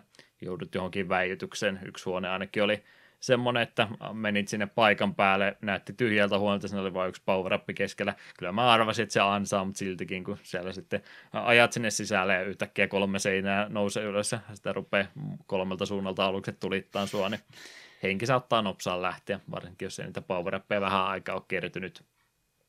Että, että veikkaanpa noin ei se insane vaikeusaste, niin saattaisi olla vähän ahistavaankin kovia, että mieluummin ehkä vetää semmoisella helpommalla asteella tuolta noin. Tässä ja niitä muita ongelmakohtia ei ole ihan tarpeeksi, niin ei nyt vittisi niille. Sitä vielä peliaikaa lisätä sillä, että viholliset aluksetkin tulittaa sua jatkuvasti alas. Mm. Mutta mut, kyllä mä muuten sanoisin, että sen niitä power ihan sopivasti ainakin tuolla omalla vaikeustasolla oli laitettu ja sieltä löytyy semmoisia huoneita erikseen, mitkä myöskin energiaa sulle palauttaa, että ei niiden droppien perässä välttämättä tarvitse pelkästään mennä. Tai ne alukset ei siis mitään droppaa, mutta mitä niihin kentti on niitä power niitä e, ikoneita ja muita laitettu, niin niidenkin lisäksi niin pystyy tosiaan sitten tuommoista tietyistä huoneista energiaa palauttamaan se pistesysteemi tuosta mainittiin, että sekin on olemassa. Oliko sulla yhtään mitään kiinnostusta yrittää pisteitä kerryttää tässä? Ei. Ei mullakaan. No. Hän, pistesysteemit on semmoinen vanhentunut juttu, mitä ei enää tarvitse yhtään mihinkään. Hmm. Nopeudella enemmän merkitystä kuin maksimipistemäärän. Hmm. Nopeus ja tehokkuus mieluumminkin. Öö, grafiikka puolesta halusin pari asiaa mainita, kuten puhuttiin, niin aika – varhainen tämmöinen 3D-peli on kyseessä ja se näkyy siinä mielessäkin grafiikoissa, että ainoastaan nuo 3D-modeelit, mitä tässä on, niin on niitä aluksia, että kaikki muu, mikä tuossa on, taustat ja tämmöiset pinnat, niin ne on ihan 2D-spraittia vielä, että ei ole vielä ihan koko peliä pelkällä 3Dllä tehty, vaan tämmöinen yhdistelmä molempia. On se kumminkin siinä mielessä hyvä, että kun tuota peliä on sitten myöhemmin modattu ja tuota alkuperäistä lähdekoodia hyödynnetty myöhempien alustojen tukemisen kanssa, niin sitä kyllä pystyy myöskin päivittämään ihan kivan näköiseksi. Ei noin taustat haittaa ja ne modelitkin, niin kun ne on tuolla tavalla tehty, niin kyllä ne siinä mielessä aikaa on kestänyt, että tuo peli ihan hyvältä näyttää. Me taidettiin molemmat pelata tota, kokin DOSBoxi kautta avattavaa versiota ilmeisesti. Joo, kyllä. Niin, niin se on aika tota, alakielinen versio, semmoinen versio, miltä se alun perin näyttikin, mutta jos sitten tästä pelistä ollaan vähän siistimpää versiota pelata, niin se alkuperäinen lähdekoodi tuosta pelistä laitettiin niinkin vaarassa vaiheessa jakoon kuin vuonna 1997, eli pari vuotta julkaisun jälkeen. Aika hurja, kun ihan niin kuin kehittäjät sanoivat, että okei, hylly ikä on loppunut, tässä on lähdekoodi, tätä saa käyttää, kunhan sillä ei vaan itse tee rahaa. Ajattelin tänä päivänä, kun kaksi vuotta sen jälkeen, kun peli on tullut ulos, niin se laitettaisiin ilmaiseksi jakoon, että okei, tehkää mitä haluatte sillä. Ei, ei, ei tänään maa- tämän päivän maailmassa niin ei tule noin tapahtumaan enää ikinä. Juu, ei missään nimessä. Mutta mut tosiaan tuo lähdekoodin pohjalta niin on tehty näitä source-porttauksia sitten aikaisemminkin jo, millä sitten on tätä peliä päässyt pelaamaan myöhemmillä Windows-versioilla ja sen pohjalta on, on semmoisia paljon korkeammalla resoluutiolla varustettuja versioita olemassa, mitkä näyttää ehdottomasti paremmalta ja jos niitä onnistuu tavalla tai toisella pelaamaan, niin ehkä suosittelen niitä jopa enemmänkin, näyttäisi peli sitten pikkasen tarkemmalta. Ei mulla ollut mitään tämän DOSBoxin versi- tota, grafiikan versiota vastaan, mutta ää, parempiakin vaihtoehtoja on ehdottomasti olemassa. Joo, vä- vähän sellainen rujo, rujo peli, niin jos, ainakin jos ei tämän aikakauden pelejä pahemmin pelannut, niin hmm. saat, saattaa, saattaa vähän irvistyttää. Ja ihan sellainen lähietäisyydeltä, niin peli näyttää hyvältä, mutta mitä pisemmäksi piirtoetäisyys menee, niin aika mössöksi se sitten lopulta muuttuu, että tarkkuus on aika pientä vielä tässä versiossa, mitä me pelattiin, mutta ei se tosiaan mikään ongelma ollut. Ää, ääni- ja musiikkipuoli, tämmöisiä henkilöitä krediittiä olisi annettu, kun Brian Lucietti, Jim Torres, Kenälen, R. Larry Peacock, Leslie Spitzer ja Tim Wiles. Isompi poppo ollut ilmeisesti musiikkia tekemässä ihan hyvästä syystäkin. Melkein jokaisella kentällä taitaa oma kappaleensa ollakin, että soundtrack on yllättävänkin laaja tämmöisellä pelillä. Elektronista musiikkia 90-luvulla luukutettiin kovastikin ja siltä myös desentti kuulostaa, että aika elektronihenkistä musiikkia tässä oli. Tykkäsin itse kyllä ihan kovastikin tästä näin, mitä mieltä Eetu on. Öö, no, tämmöinen elektroninen musiikki on mulle vähän sellaista taustamelua, että se ei herätä myös suuria vihan tunteita, mutta en, ei se mulle jää myöskään päähän soimaan. Hmm. Eikä se tässä tarvi muuta ollakaan kuin semmoinen ta- taustaräitä siellä, vaan se tarvitse sitä kaikkia huomiota viedäkään. Jep, siis oli just semmoista, että kyllä sitä pelatessa kuunteli, mutta saman tien kun peli sulki pois, niin en olisi osannut enää sanoa, että mikä biisi soi missäkin kentässä, vai soiko edes missään. Hmm. Tälle pelille sopivat musiikit kumminkin kyseessä. Pari muuta nippelitietoa haluaisin tässä kohtaa vielä jakaa. Sarevere-versio tästä pelistä aikanaan se kiersi, ilmainen versio. Siinä oli niinkin paljon pelattavaa kuin seitsemän ensimmäistä kenttää. Se on myöskin aika reilu paketti. Ajattelin, että se on melkein viidesosa koko pelistä. Jälleen kerran vetää vertauskuvia nykypäivään johonkin. Ajattelin, että tässä Assassin's Creedistä ensimmäisen viidenneksen saisit ilmaiseksi pelata, niin ei, ei tule tapahtumaan enää uudestaan. No, demoversiot rajoitettu tuntiin maksimissaan tai ihan joku tietty, tietty semmoinen pätkä, missä et pääse mihinkään ympärille katsomaan, mutta kun vaan pyörittelee kameraa ja muuten mennä raiteella, niin semmoisen ne demot nykyään melkeinpä on. Multiplayer-moodi tästä myöskin löytyy. Lanin kautta pääsi aikanaan se kahdeksan pelaajaa vastaan ammuskelemaan toisiinsa yhtä aikaa, ja miksei pääsisi vaikka nyt tänäkin päivänä vielä. Myöhemmissä päivitetyissä versiossa ilmeisesti tuota mm, rajoitusta nostettiin vielä 16, että aika isoja settejä noista on saanut aikaiseksi. En tiedä, onko kukaan ikinä Lanissa pelannut 16 ihmistä desenttiä samaan aikaan, mutta toivottavasti on. Kuulostaisi ihan huvittavalta.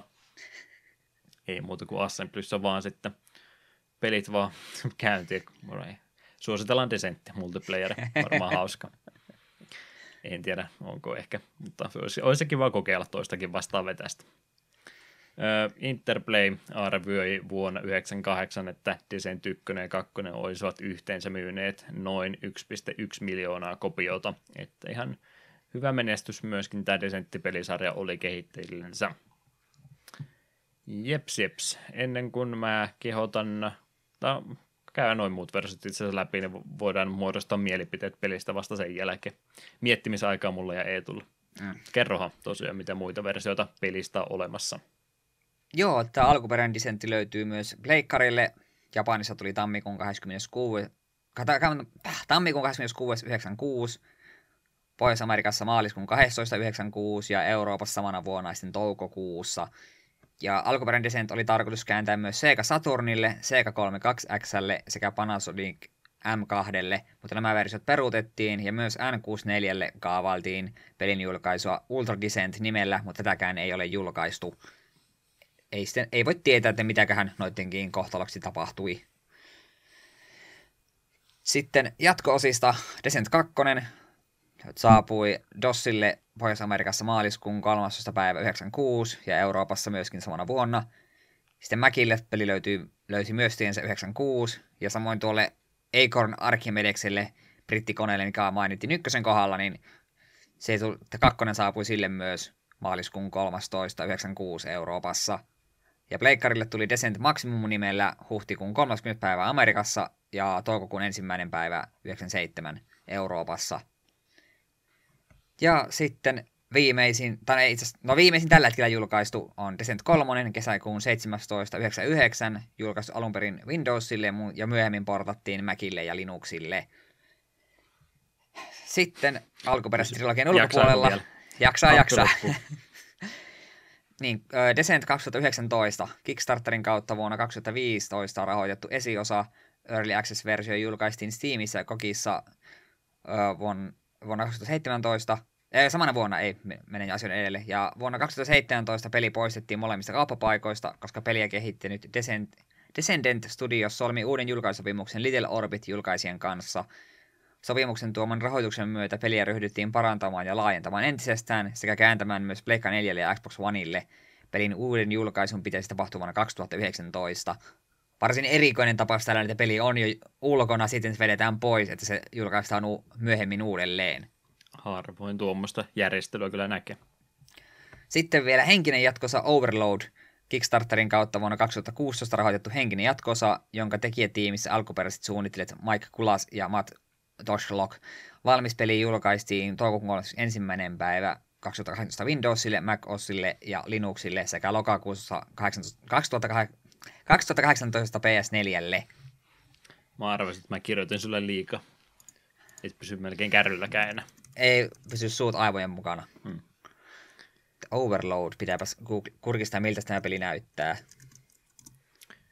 Varsin saman henkistä meininkiä edelleenkin on ja kyllä siitä tuntui pieni yleisö kumminkin tykkäävän, ei mikään myyntimenestys kuitenkaan ollut. Hämärästi taas silleen mielikuva, että olen tuosta joskus kuullut, mutta kuitenkaan ei ole niin kuin, minun tutkaani rekisteröitynyt. Sekoitat nyt tähän siihen PS1 Overboardin, mistä me tehtiin jakso aikanaan. Oi, se oli hieno peli. Toivotaan sille jatkoa. Henkistä jatkoa. Overboard Lord. kyllä, kyllä. Desenttiä siis tosiaan myöhemminkin on tullut ja tämän jälkeen niin ihan mielenkiinnolla voisi tuohon kolmosen tai sitten näihin ihan uusi, uusi versio ottaa, että pieniä parannuksia tuohon kaup- kaipaisi, että ihan täydellä ilolla pystyisi pelistä nauttimaan, mutta mitenkä nyt oli fiilistä alkuperäisen jälkeen, että jäikö paha mieli? Mä en oikein tiedä, mikä mieli tästä jää, kun me on moneen kertaan että FPS ei ole minun juttu. Samoin myöskään avaruuslentelyt ei ole minun juttu. Ja tämä nyt työnti nämä molemmat genret jotenkin kummallisesti yhteen ja samaan aikaan pakotti kuitenkin menemään ahtaita käytäviä pitkin, ja kontrollien kanssa jouduin tappelemaan aikani, että olin sinut itseni kanssa, enkä siltikään ollut tyytyväinen, niin tämä peli ei vaan yksinkertaisesti ole minulle. Minä niin tavallaan näen, että miten porukalla voi olla nostalgia tätä kohtaan, mutta henkilökohtaisesti minä en juurikaan tämän pelin pelaamisesta nauttinut, ja minun on tosi vaikea suositella tätä kenellekään muulle, kuin sellaiselle, jolla on jo valmiiksi tähän pelin mielenkiintoa tai nostalgiaa. Että minu, minulta Descent saa kyllä, että ei jatkoon. Lähinnä johtuu omista, omista henkilökohtaisista mieltymyksistä. Hmm. Ei itsekään uskalla ihan varauksetta tätä suositella. Ehdottomasti vaatii sen tunnin kaksi semmoista totuttautumista, että pääsee kontrollien kanssa sinuksi, mikä on monelle varmaan semmoiselle, joka ihan hetken mielijohteesta lähtee peliin tutustumaan, niin voi olla jo liikaa. Että sen jälkeen, kun on päässyt tosiaan sinuksi niiden kontrollien kanssa, niin kyllä tuosta pelistä jonkin verran irti saa. Varmasti, jos se karttakin vielä löytyy, niin nauttii vähän enemmänkin. Mut, mut. Tosiaan ehkä kannattaa katsella, että noihin myöhempiin julkaisuihin sitten mieluumminkin, että on, on ikääntynyt peli kumminkin kyseessä. En sano, etteikö tuosta mitään saisi irti, mutta veikkaisinpa, että asiat on paremmin tehty sitten myöhemmissä jatko-osissa itse antaisin sinne ehkä statukselle sen suosituksen tällä kertaa vaan. Mutta tämmöinen peli kumminkin. Ei kaduttanut kokeilu. Ei, ei, ollut, ei ollut kallis kokeilu. Ei ollut kallis kokeilu. Hmm. Olisi, olisi sen kivempi mielikuva, jos olisi voinut skipata sen kontrollileikimisen ohi. Se olisi se joystick pitänyt nyt siis olla. Se on tämän päivän opetus. Seuraava hankinta siis podcastia varten. Jep, jep. Näin ollen ollaan jakson pääaiheesta keskustelu mielestäni saatettu pakettiin, niin eiköhän ruveta pikkuhiljaa siirtymään sitten loppuhypinöihin. Levelit 13 ja 22 oli mun valinnat tähän näin, kun Eetu ei halunnut mulle musiikkia kertoa, niin minä valkkasin röyhkeästi. Pistetään tuommoiset kappalet soimaan ja sitten ruvetaan jaksoa päättelemään.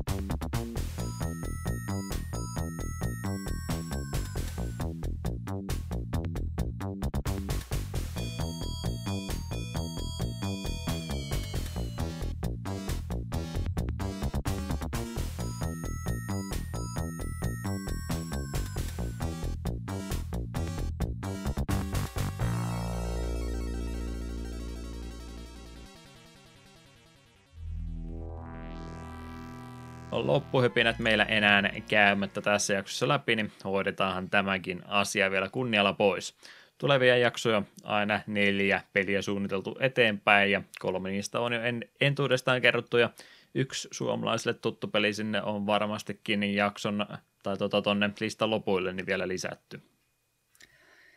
Joo, eli seuraavan kerran palataan asiaan heti aprillipäivän jälkeen toinen neljättä. Ollaan tosi nopeita ja vuorossa on Sonic Advance. Sitten 16.4. jatketaan Sega-linjalla Sega Bass Fishing. En oikein tiedä, miten tuohon odotuksen pitäisi reagoida. Sitten 34. hypätään klassikon Wastelandin pariin vihdoin ja viimein. Olen itse henkilökohtaisesti odottanut pitkään, että saisin potkittua itseäni sen verran, että rupeisin tuotakin kokeilemaan – ja uusin lisäys 14.5. Ollaan jo pitkällä keväässä siinä vaiheessa kohti kesää ja suomalainen klassikko Death Rally. Ei oltu tarpeeksi pelattu, niin pitää ottaa se jakso aiheeksi vielä. Ky- kyllä.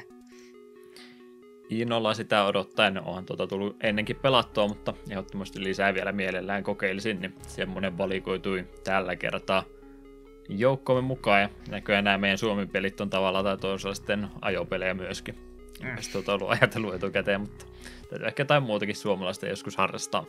Miten olisi se Uno-peli? Uno-peli voisi ihan jes. Turhauttava varmaankin.